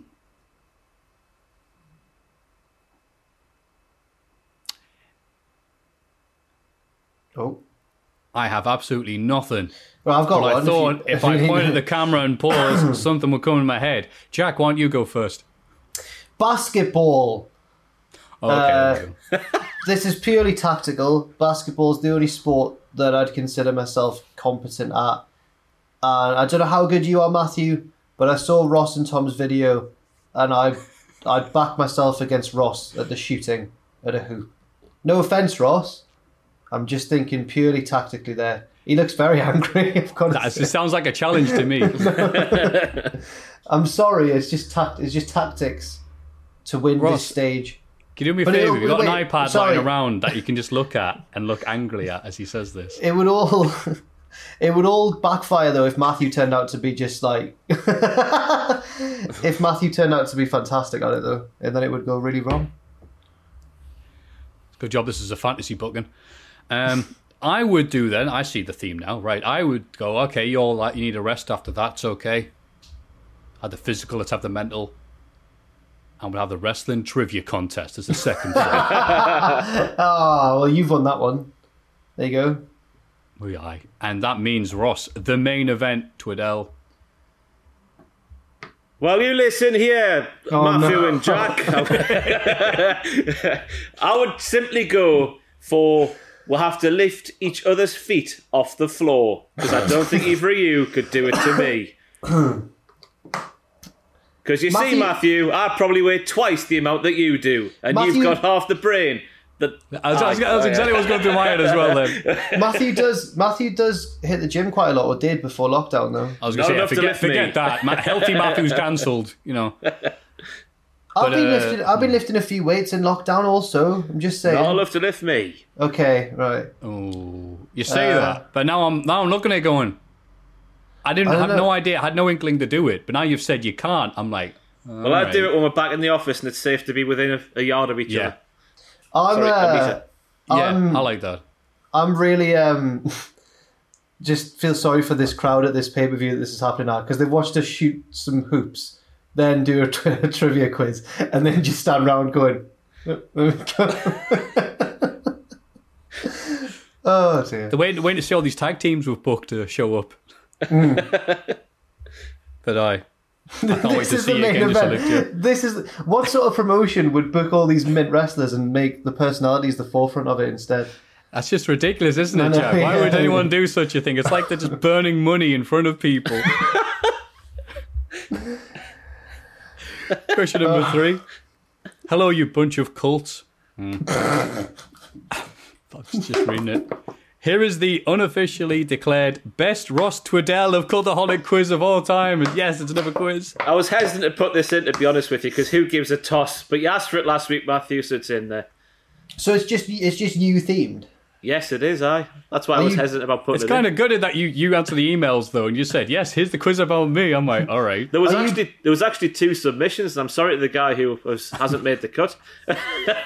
We, we have great fans, by the way. To point that out. Are you? Are you? Oh, they're both going to be listening right now, thinking it's theirs. Oh, and One then of if them's it's not- about to be. I should have made a note of their name. I, am very very Right. sorry. I was in a rush To- yesterday. to whoever it is who didn't get it when when this quiz happens and you realize it's not yours email us next week and just give us a brief like summary of your emotions and we'll include it in next week's show i think that's a nice way of doing it Not the quiz, but just your emotions. not the, don't do the quiz again yeah. How All are you hard- feeling? all the hard work you've put in so are you going to be the quiz master ross or is it me versus you but I think this came from last week. You were saying that uh, the questions you answered were all about you, so that's why you won last Yeah. week's Cultaholic. oh yeah, So I'll ask them. Yeah, Ro- Ross It's is in a quiz storyline, this, about It's a week- himself. so now ross is going to beat me because all the questions right okay all right But the hilarity is, if you beat him at a quiz that's about him. i don't think I Probably will. will. I've, I've got the memory of a fish. You probably will. okay Question number one. What? Oh, I mean, let me just see how many questions there are. I think there's Oh, 10, there's there? 10. So we'll do like we did last time in the interest of fairness. We'll go one person, and if they get it right, they get two points. And if pass on to the other person and they get it right, then they get one point. okay, Okay. does Question start one. because who starts I'll go with you, Jack. oh What moment in the 5v5 SmackDown vs. Raw elimination match allowed Ross to win the insert Stephanie Man voice first time ever Cultaholic pay per view reactions competition, thus saving his hair and eyebrows? Oh, are there choices? And there are, oh, there's two. Oh, Uh, Triple H betraying his own team, then hitting Shane McMahon with a pedigree, slash pinning him, pinning him. Or Sami Zayn and Kevin Owens interfering and beating Shane McMahon down, allowing Triple H to pin him and steal the dub from SmackDown. I don't remember that second thing happening. Did that happen as well? No, it didn't. Uh, the first one. Is the right answer. Thank you. So you get two points. I'm just going to do a little score thing here. Uh, question two to Ross. In what order did Ross go to these lovely locations on his Amsterdam trip? Three choices A, pub, zoo, swing, sex museum. Sex museum, pub, swing, zoo. Swing, sex museum, zoo, pub. Sounds like the most bizarre like password option in a Mega Drive game you've ever seen. That uh, th- option number three. It's got to be. Swing, in on the- sex museum, zoo, then pub. Got in on the pub. You can't do any. You c it's literally impossible to do it the other way around because that's the most I've put away ever. I'm going to go to priorities in order. Yes, the answer was C. that was a legitimate like. 15 pint minimum. It was unbelievable. What? Just in this one place. Well, in two places in Amsterdam on me Todd. What a uh. sad, eh, pathetic man I am for doing that. Anyway. I've, I've been Amsterdam and I've been a sad, pathetic man with you. It's all right. Question number three to Jack. Also, from his eye opening Amsterdam trip, when he was a little bit out of it, what song did he sing on karaoke? Oh, that woman! Bonus points if you know what the woman he sang with was known as. Oh, no idea. All right, all right, well, we'll go with the song first of all. A. Love Really Hurt Without You by Billy Ocean. Oh, what a tune. Viva La Radio by Lolly. Also a big one. Don't Let the Sun Go Down on Me, Elton John. Or The Boss, James Brown. Oh, that's really good options because a lot of those songs are linked to Ross in some way. Yeah. I know I know that The Boss by James Brown is his ideal entrance theme. And I know that having worked with him in an office for several years now, I know that Viva La Radio by Lolly is his very favourite song. but but uh, I think it was Elton John. Don't let the sun go down on me. And you'd be the- right. Thank you. What was the first option? How is that linked to Ross? What was option got A? no Really idea, Hurts yeah. About You. It's just a good song. Just just a good just a Oh, good no song. Yeah. And the bonus answer: short back and sides. That was Oh, her yeah, name. I- I- I didn't I, have had any no idea. idea what she was called. Actually, Craig. Oh, but so, so that's four. what that's what she was known as in the video, right? yeah, just because she had it all the way around. Just She's quite edgy. Was she a nice? She looked like a terrific woman. Oh, she was a lovely lady. Um, yeah. That was it. We just sang the song and went off went our separate ways. I think. Mm. Question four for Ross. What is the name of the rabbit that helped Ross win his 2019 Clash of Champions predictions? Todd, big He Todd. said, I'd hope you'd know this one. Bloody hell. to Jack, during the 2017 Clash of Champions reactions, who was what? Who was Ross doing an impression of, causing him and Adam to miss the victory of Dolph Ziggler, who was now US champion? Was it A. Bart Simpson from The Simpsons, B. Chef from South Park, or C. Mickey Mouse, the mascot of an evil corporation? It's it. I don't. Oh man, uh, Ross loves an impression. Um, I could see it being all three of these. Probably not Bart Simpson. I'll go for. Oh, I'll go for Mickey Mouse. Ross, do you know what the answer was? I've got a sneaking suspicion it might be Chef. And you'd be right. Oh no! Hello, children. No, he's done it. There. yeah. Wow. there it is. Shut your eyes like he's really here. Question six to Ross.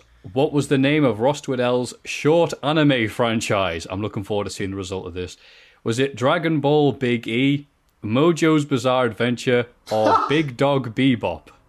I've got to be Oh. honest. I didn't. I didn't look this far down the questions when I picked this one, but the attention to detail and the, the imagination on display here, I'm fully justified in picking this one. But it was Big Dog Bebop. You'd be right, and I'm hoping that you haven't looked at the questions before this, but I realise Oh, no. it's your email. But anyway, kayfabe, kayfabe. Mojo's I do like Bizarre. Mojo's Mojo's Bizarre Adventure's yeah, a good one. Yeah, yeah. that's very good. But it would have had to have been about Mojo Rawley. So, which makes it bad. oh, bless him.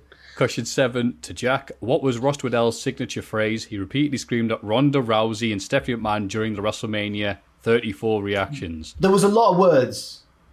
Go on. Kill, die, or hurt her until she's in so much pain she can't raise her shoulder before the three count.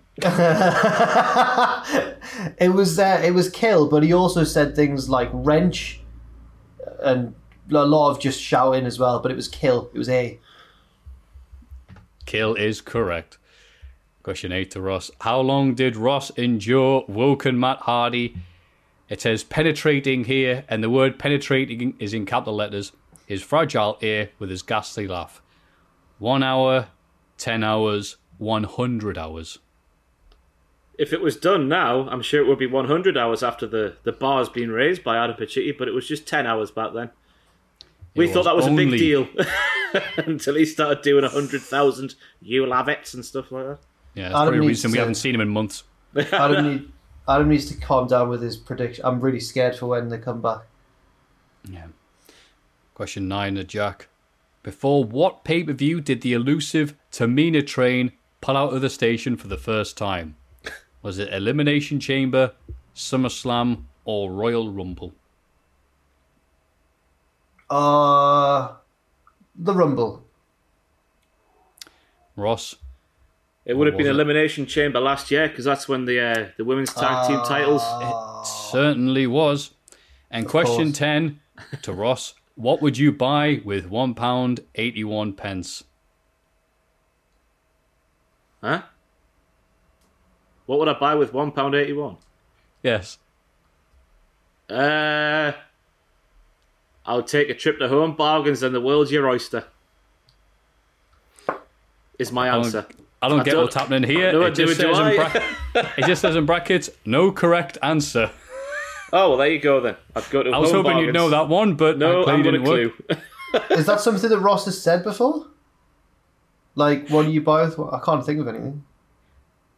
I think that's what they're going for, but It's Well, that Ross's- flopped.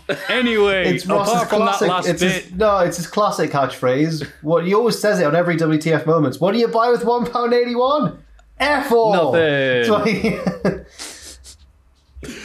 but yeah, it was an easy victory there for Ross. Ten points to Jack six. Ugh. therefore completely ruining the punchline of Jack more know about Ross, but this is why Ross is the professional. It says here, love the podcast. It's helped me through some stressful times over the last year. Remaster D Rice. Remaster that right? D-Rice. Thank Uh, you I'm going to assume much. because two people sent in stuff, one this week, and hopefully we get the response last week, that the people's names were Ross and Tweddell. So thank you to both men for that amazing quiz. And and don't remember if you were the guy who didn't get picked, please let us know your thoughts and emotions in the mailbag for next week. Thank you. Yes, and please keep on sending your quizzes about us. So we just basically turn this into one giant vanity Uh, podcast. next next week we need a quiz on Matthew. Um, Oh. Twenty questions this time, obviously. Mailbag Ten at- hours of questions about Mafu for next Mailbag week, at please. cultaholic.com. What he said.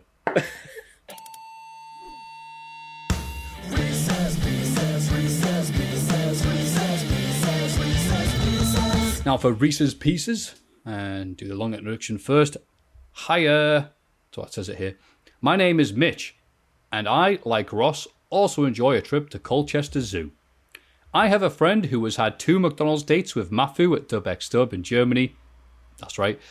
But I have used Jack as my inspiration for a Reese's Pieces I am calling the Cultaholic World Cup. I am a travel agent, you know, like Jack used to be, and What? love my job. Must have missed I that. wasn't a travel agent. I, wor- oh, I worked for a travel agent. I worked for Hays Travel. Nobody offers you more. Yeah. But I was a So- writer. I was I was a copywriter at a travel agent. Yeah. Okay. Yeah. You do the top 10 lists for Hayes. yeah. Yeah. Oh, they should have done top ten list, ten best destination. Yeah, of course they should have. Why didn't I? Yeah. Anyway. So I've given you a list of countries or regions. I'd like to know the first wrestler who pops into your head with each place. For example, if you said Wyoming, I'd say it says Dexter Lumis here. He's an angry duck, like in Edinburgh. Is Dexter Lumis from Wyoming, or is it just who makes? Is it just who conjures the image? Who does this country or location conjure the image of for you? Is it that? It's not like I think, yeah, I hope this is going to be forgotten about soon because this is going to show how bad my geography can be about certain places. I'm just going to search where Dexter Lumis is from just to try and get a gist of whether. Don't worry, Wyoming is not on the list. It's all countries. He's got a kayfabe um, location, hasn't he, Dex- Dexter Lumis, for his. It was on this week's NXT. It's like something like. Vague. Oh, was it? I can't remember. It sounded like a, a kayfabe place to live anyway. No, I'm going to stop De- speaking now because it's boring. Dexter Lumis is from Jacksonville, Florida. Also, some of his previous ring names are quite something here. So we've got Dexter Lumis, Samuel Shaw in Impact, Lupus, just Lupus, and Boss Hog. Boss Hog. Yeah, yeah, yeah, yeah. That's from the Dukes of Hazzard, isn't it? I don't know. Whatever, we're talking about complete crap as usual, so let's get on to the Reese's Pieces, then talk crap afterwards. So, fastest thought first, we'll go Jack Ross Matthew as usual. So, first wrestler comes to your head when I say New Zealand. Uh, Bushwhackers. Dakota Kai. Bushwhacker Luke. Just Uh, Luke. Oh, yeah, just, just Luke to his friends in New Zealand, I guess. The Netherlands. the woman that Ross sang the song with. Show back inside. yeah, show back inside. Official ring name there. Uh, Aleister Black. Emil Satochi. Wales. Tegan Knox. Flash Morgan. Mark Andrews. That's the three of them. There they are. Yeah, there you go. There. Thanks for coming, What? Wales. Wild Boar. I feel bad now as well. Yeah. The Middle East. Uh, Mansoor. Mojo. I'm sure his parents are from that region, aren't they? Yeah, I think so. Mojo Samoa Rawley. Joe. No, no, Mojo, Mojo Rawley. I swear you said Moa Joe. That's how, oh, right, okay. He's just saying Mojo, but in So a I'm very Gijori- confused there. Famous Middle Eastern Mojo. Uh, Mohammed Hassan. Uh, He wasn't even from. Wasn't even from there. His gimmick was. Uh, Yeah, hang on, yeah, if, De- if Dexter. No, no, Lumis could be you're from right. kayfabe Yeah. Wyoming, I'm pretty sure I. Yeah, that Italian guy was Fair. from the Middle East. Yeah, anyway, um, Australia. Uh, phew. Um. Oh, Nathan Jones. Murphy. Oh, I'll say Carl Fletcher. Africa. Kofi Kingston. This could be horribly wrong, but the great Power Uti, Yes. just because a Gallows mentioned him the other day. Oh yes. Is he still talking about him? Did he mention him the other day? It was in passing on some podcast I was watching with him on. Oh. I think it was the the one they did with uh, Satan. Oh, they're talking about feeling uh like uncomfortable going through customs and stuff. I think it was that. Yeah. Yeah, yeah. I want to say Kofi Kingston as well, just because I've told the story very quickly. But when I first moved to Newcastle, I lived with uh, foreign housemates, and one of them was from West Africa. I didn't know anything about wrestling, didn't didn't, didn't care, whatever. But he- I'd say, "Can you help us take a photo, pal?" And he took a photo. It was me, my first profile photo, I guess. Me and a picture of Kofi Kingston I got from Powerslam magazine. He went, "Oh, Kofi Kingston." He goes, "How do you know him?" He goes, "Everyone knows Kofi Kingston is from Ghana, mate. It's like he's a superstar." It's like, "Oh, okay." It's like how you all know who Alan Shearer is. I was like, "Oh." Anyway, Ireland. Becky Lynch. Sheamus. Madman Manson. Brazil. The first thing that popped in my head was Anderson Silva. Has he done anything with wrestling before, Matthew? Not that I know of. Oh, I'll just stick with him anyway. Anderson Silva. NXT great Cesar Bononi. Damn it. I was going to say him. There's, Uh, an- there's another NXT great who's been released from Brazil. Your bald fella. No, um, Conti. Oh yes. Is it bad? I can't think of any Brazilian wrestlers. There's what? Is Blanka from Street Fighter. Sorry, lads. You know, it's to say they're all MMA fighters. What's he called? The guy from NXT, the bald fella, Arturo thingy. Oh yes, can't remember his name. Yeah, I'm sure he's from Brazil as The, well. cap, the capoeira guy. yeah, He's a black belt. Yeah. Yeah. take him, Matthew. Eddy from Tekken. No, I. s- Ooh, hoo, hoo. I did that on Twitter, and that's a very bad thing. I've got nothing but positive things to say about Brazil, by the way. What? What happened? Well, I said, oh, I did give him because he did, yeah, did the capoeira stance. And I said, oh, it's the first time I've seen um, someone do this. It's not been like a the, the fighter selection screen in a game. And it was just weeks later, people going, how dare, what do you mean you've never heard of capoeira? How dare you disrespect the great art of Yeah. slowly I'm tapping like, the I'm so- circle? what do you mean you've never heard of button? capoeira? I'm like, I'm from the northeast of England. anyway, moving on from people hating us. Russia. Mm, Rusev's not Russian. Lana. I was going to say Rusev, aye, just for that gimmick. That's fine. I'm picking Dragunov. Drag him on, and afterwards, yeah, drag him off. Puerto Rico. Uh, the Colóns. Carl, uh, Carlito. Epico specifically. Savio Vega. Mm. It's even the favourite bit from uh, Something to Wrestle With. I'm not sure if you heard this before. Bruce and Conrad are talking about the Car- Caribbean strap match Austin and Savio Vega had. And Conrad says, Chat me up. Where did the Caribbean strap match come from? And without a second pause, Bruce Pritchard goes, Caribbean. uh, 11. China. Bin Wang. I sh- I shouted that. I heard myself come back through someone's speaker because I was so excited for Bin Wang. Xia Li from NXT. Oh, nice one. I forgot about that. I was going to say the, the 205 legend Ho Ho Lun. Mm.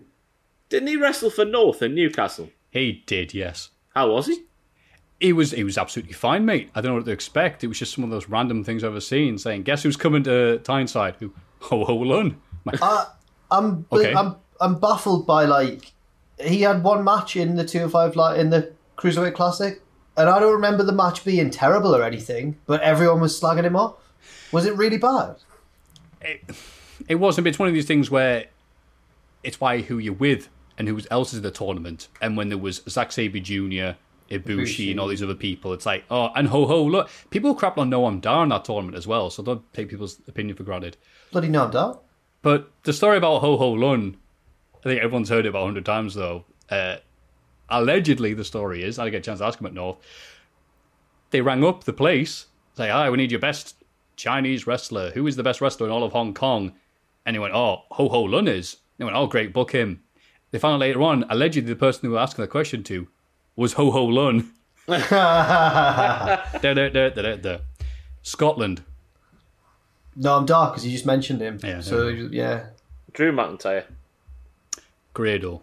Joe Hendry as well deserves a mention. Oh, absolutely. He's bigger than Scotland. Canada. Bret Hart. Lance Storm. No, you can Uh, still pick. You can still pick him. I don't want him after you've had him. I don't want sloppy Alright. seconds. uh, Stu Hart. His dad. Samoa. Samoa Joe. Oh, there's a lot of wrestlers, isn't there? Actually? Roman Reigns. Ooh. Rikishi. Mexico. Well, Eddie Guerrero, even though he was born in, I mean, Samoa Joe was born in America as well. I'll go for Eddie Guerrero. Humberto Carrillo. After last year's amazing feud, I'm picking uh, Dr. Wagner Jr. Of all the Mexican legends, Ross, you could have of all of the greats. to come None from of them are as good looking as Humberto Carrillo. I'm going to say that right now, definitively. Well, Angel Garza is so. Calm down. Oh, as a toss up.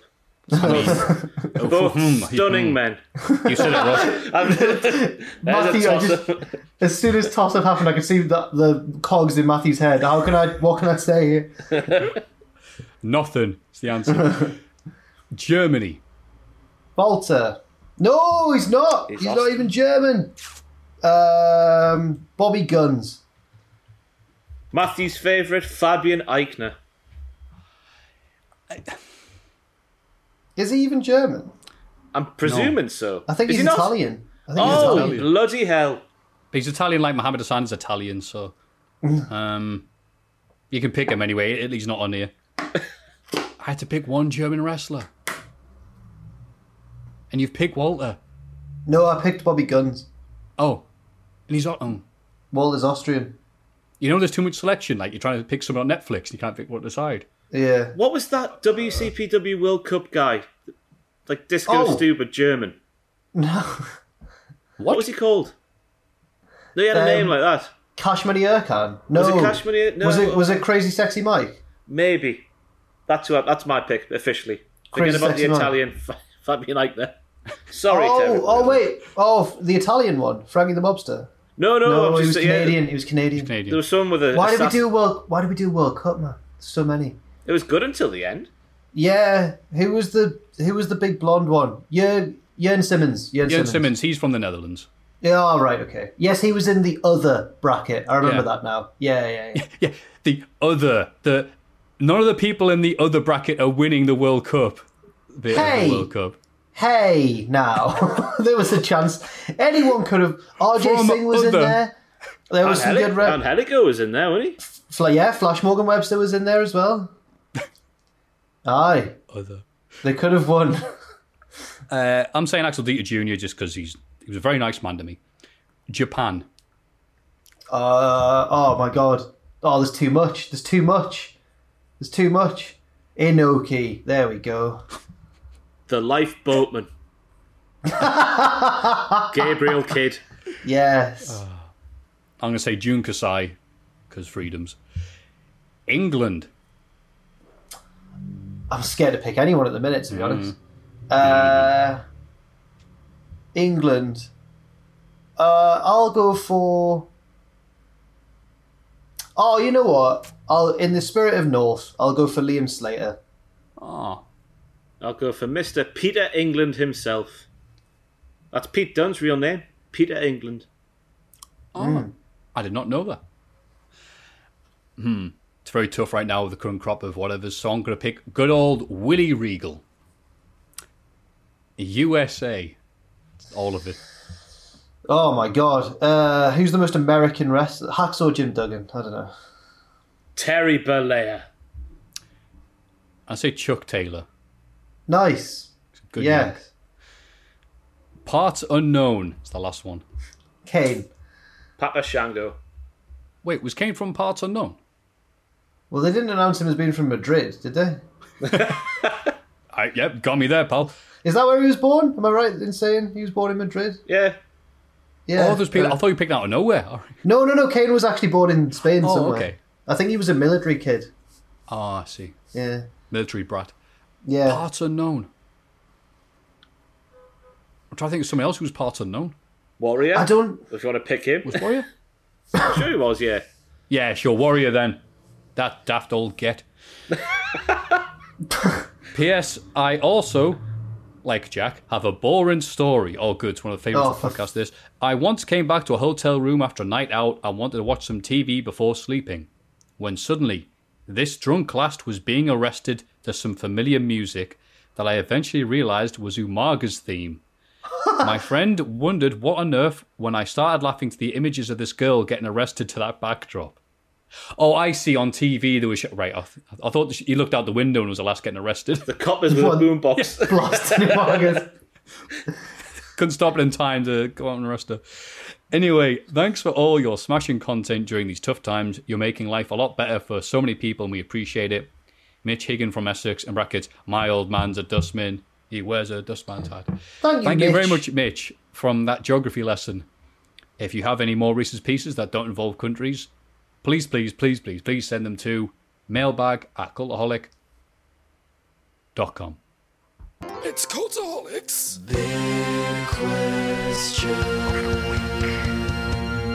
And if it couldn't get any better, this week's big question is, as suggested by Jack earlier on the show, who is the best talker in wrestling in 2020?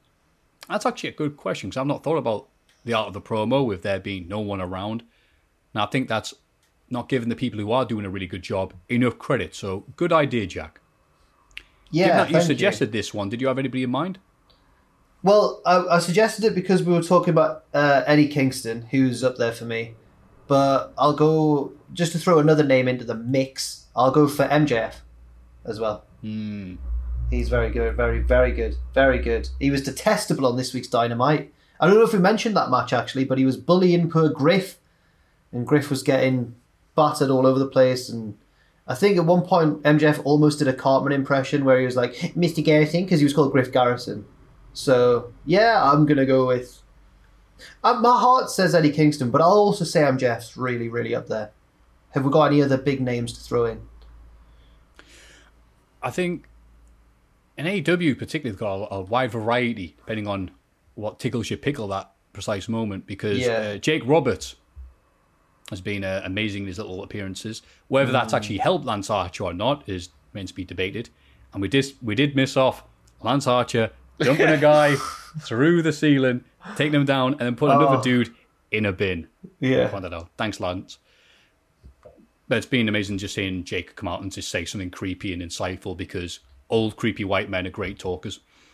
Uh, try to think of WWE guys. Ross, who have you got in mind for when you hear the words great and talker in the same Well, sentence? it- it- I don't think it can be a WWE guy. Kind of just the way with they the way they do promos is hampered in it. With AEW do just let them go out and talk. And Cody, Cody's the one that Mm. came to my mind. He's not everyone's cup of tea, but I think he's fantastic as well. Oh yeah, oh, the way he, he does emotion like better than anybody else. I think maybe Eddie Kingston makes it feel realer than anybody else, but Cody Oh. does the emotion Ross, watch watch Eddie Kingston's. Uh, it's after on the, show. Yeah, That's better than the one was on the show. I have seen that one. he's he's so good. He's such a good actor. He's making his voice crack as if he's about to cry. Oh, fantastic! But yeah, Cody does emotion very very well. Mm. Yeah. Who is the best WWE one? Maybe That's a Samoa good Joe. question. Oh yeah, Yeah. Samoa Joe. one. Samoa Joe. Do you remember when he threatened Paul Heyman very quietly in the corner of the ring? There was that one where it was that on SmackDown a couple of years ago, and there was like five or six people in the ring, and Samoa Joe was just take them out one by one Yeah. with verbal kapows. Yes. Jeff Hardy, you've got a drink problem, kapow, etc. etc. Yeah, Uh, who else? Also, I'm trying to think of like good women talkers. AEW has Britt Baker. Yeah, Beck. Well, Becky Lynch before she, but she's not there at the minute. Yeah. No, that was good. So right now, Uh, As- Asuka's been a great talker. Despite yeah, weirdly, she's using yeah. the fact that you know it's English is a second language to a benefit, which is an amazing use of that because she sounds amazing, expressive compared to all the. Uh, you, you look at those two anchor men over there, Cedric and Ricochet. oh, speaking of anch- anchor man, you haven't been relevant since 2006 or whatever the hell. Like Asuka Oh. comes out and goes, haha, you can't script me because none of you speak Japanese. And yeah, I think she's been having a hell of a time with it. Shout out to Lacey Evans. Yeah, I like she's Lacey Evans because she sounds unique. Nobody else can sound like Lacey Evans. Oh lord. All of that stuff. I love that was your really impressions. good. That was good. Uh, I feel like it's hard to tell who's a good promo because obviously the, the only other promotion that I know any decent length about is New Japan, but obviously that's different because you can't. It's hard to gauge how good someone is just from. But if we're talking about like charisma, like who seems to be the best promo, even though I can't understand what they're saying, then Naito's really up there. And I remember Ross once saying when he first started watching a bit of New Japan in the build up to one of the big shows that Naito caught his eye, even though he didn't know anything about any of them. It was Naito's like. Do you say it was because of the way that he was, like his charisma, rather than the way he wrestled? Yeah, it was just the way he moves, captivating guy, isn't he? Yeah, That was a, that was like three, three, mi- three, three and a half years ago, maybe something like that. That sort of time. Yeah. I don't know what he was doing back then. I can't remember. He was Yeah, he- pretty much the same thing. Yeah. Uh, he's just lost his belt, so that's good. He's not doing very well now. And it is good, right. I like listening to other languages and how they speak, and, how, and especially with wrestling, where they speak differently to non WWE places, and sometimes you need that variety. Uh, last year, Walter teamed up with Ilya Dragunov as basically team. We're going to WWE stuff you, and so obviously they come out and cut their promos in native languages, but then and they put the up subtitles on the YouTube channel. So Dragunov comes out and goes, "You respect that pile of scum," referring to Schadenfreude. Uh, yeah, the fact that it says pile of scum is great, and it goes, "Those flick flack athletes." that's that's nice. That's like someone like slagging off Tiki Taka, the footballing style. Does that mean that is like no? Who was it saying it? Who was it getting Uh, angry? at him? Dragunov. He's like the Sam Allardyce of wrestling. Not a fan of Uh, Carl Fletcher's style, that flick flack athlete. So, yeah. So there are some good talkers. It's just sometimes you get lost in uh, the way that trying to cultivate people. Yeah. Not to hop on about AEW too much, but I think Jericho and Moxley have to both get mentioned as well. Oh, there's Taz, Taz as well. Taz, absolutely. Yes. Uh, there's loads. They've got so many good promos, actually. I, I was surprised when they re- they recently paired up Nyla Rose with Vickie Guerrero, and I was quite surprised because I think Nyla's good on the mic anyway. I think she's a good promo.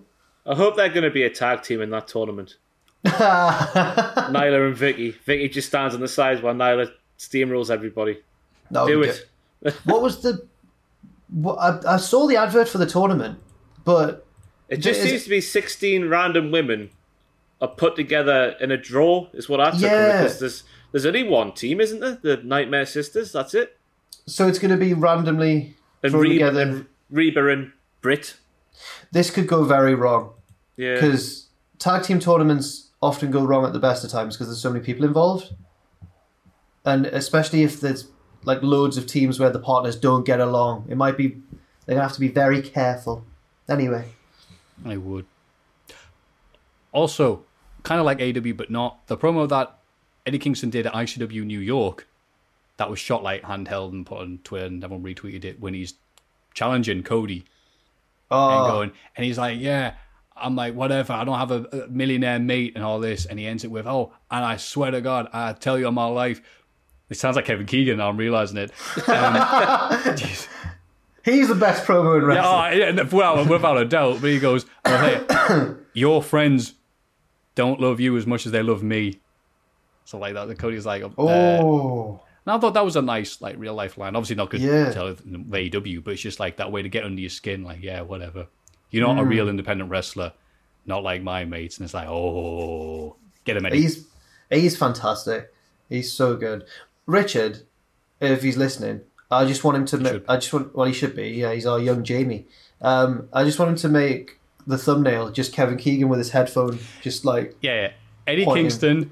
yeah, on one Uh, side, Kevin Keegan. Yeah, yeah, yeah, Kevin Keegan. Do it. But Uh, If if if if there was some way of doing this without Pacitti finding out, then one hundred percent yes. But we just get a message on Slack as soon as it had gone up, like something gone wrong with the thumbnail there, boys. no, do you not see Keegan's promo last week? oh dear. Uh, I think we've run out of steam. But like to say an honorary mention to a future podcast. Have you heard the news that Mike Tyson is his, his match that he's been teasing for months has finally happened, and it's the exhibition with Roy Jones Jr. The promos for those should be worth the the admission alone. If they get them, get them both a cup of coffee, some really strong stuff, and then just let them gun at it on the mic. Uh, I'm so upset, Matthew. Oh, yeah. I'm so obs- I'm not a huge Mike Tyson fan, and I'm too young to remember Roy Jones Jr. in his heyday. But he is he was the boy. Have you seen? This? I've seen like highlight videos and stuff, and he was amazing. So when this got announced, I was like, Roy Jones Jr. is going to embarrass Tyson, and footage has come out of them training, and Tyson's aged a lot better than than Roy the boy. And it's making me so sad. And every all these people on Twitter who've got no idea who Roy Jones Jr. is are saying, doing memes of like Roy Jones Jr. when he finds out he's got to fight Tyson, and then it's SpongeBob walking sadly, and I'm like, it's Roy Jones. It's a shame, really, isn't it, when like an entire generation goes by and then you know you're from like heavyweight Roy Jones Jr., which just, just doesn't even compare to prime Roy Jones Jr. But I, I'm guessing that's they're like, going Mike to be. Tyson's just always going to be great. Apparently, people just going to forget those last few years of his career when he was just doing it for the money. But wait, we're talking about wrestling and I- Big, no, Big no, Show and Flair no. and everybody was I, on this. Oh, I, whatever. w- I would love it if he beat him. I would love Oh. it if Roy Jones Jr. beat Tyson. his Ross, who do stars you wanna wa- impetuous. His defense who is do you want- impregnable. no, don't. That's a horrible. I'll that's eat a your pr- kids, pr- Alex Ferguson. Oh. Ross, who do you want to win that? I don't care, just as long as the winner goes on to face Le Champion at a big AEW event coming to you soon. Somewhere. Also on that, sh- also on that show, uh, Jake Paul, the YouTuber, is boxing as well. He, I think, unless I read a joke article, he's boxing Nate Robinson, former basketball player. Yeah, yeah. But KSI beat him. Nate Where's Rob- his title? no, Where's no, his no. title shot? No, KSI beat his brother. Oh, whatever. The same thing. No one cares. I'm just going to make sure that's true, and I've not been absolutely swindled. While KSI hit him so hard his brother felt it. I think Matthew's the greatest promo in wrestling, judging by this outro.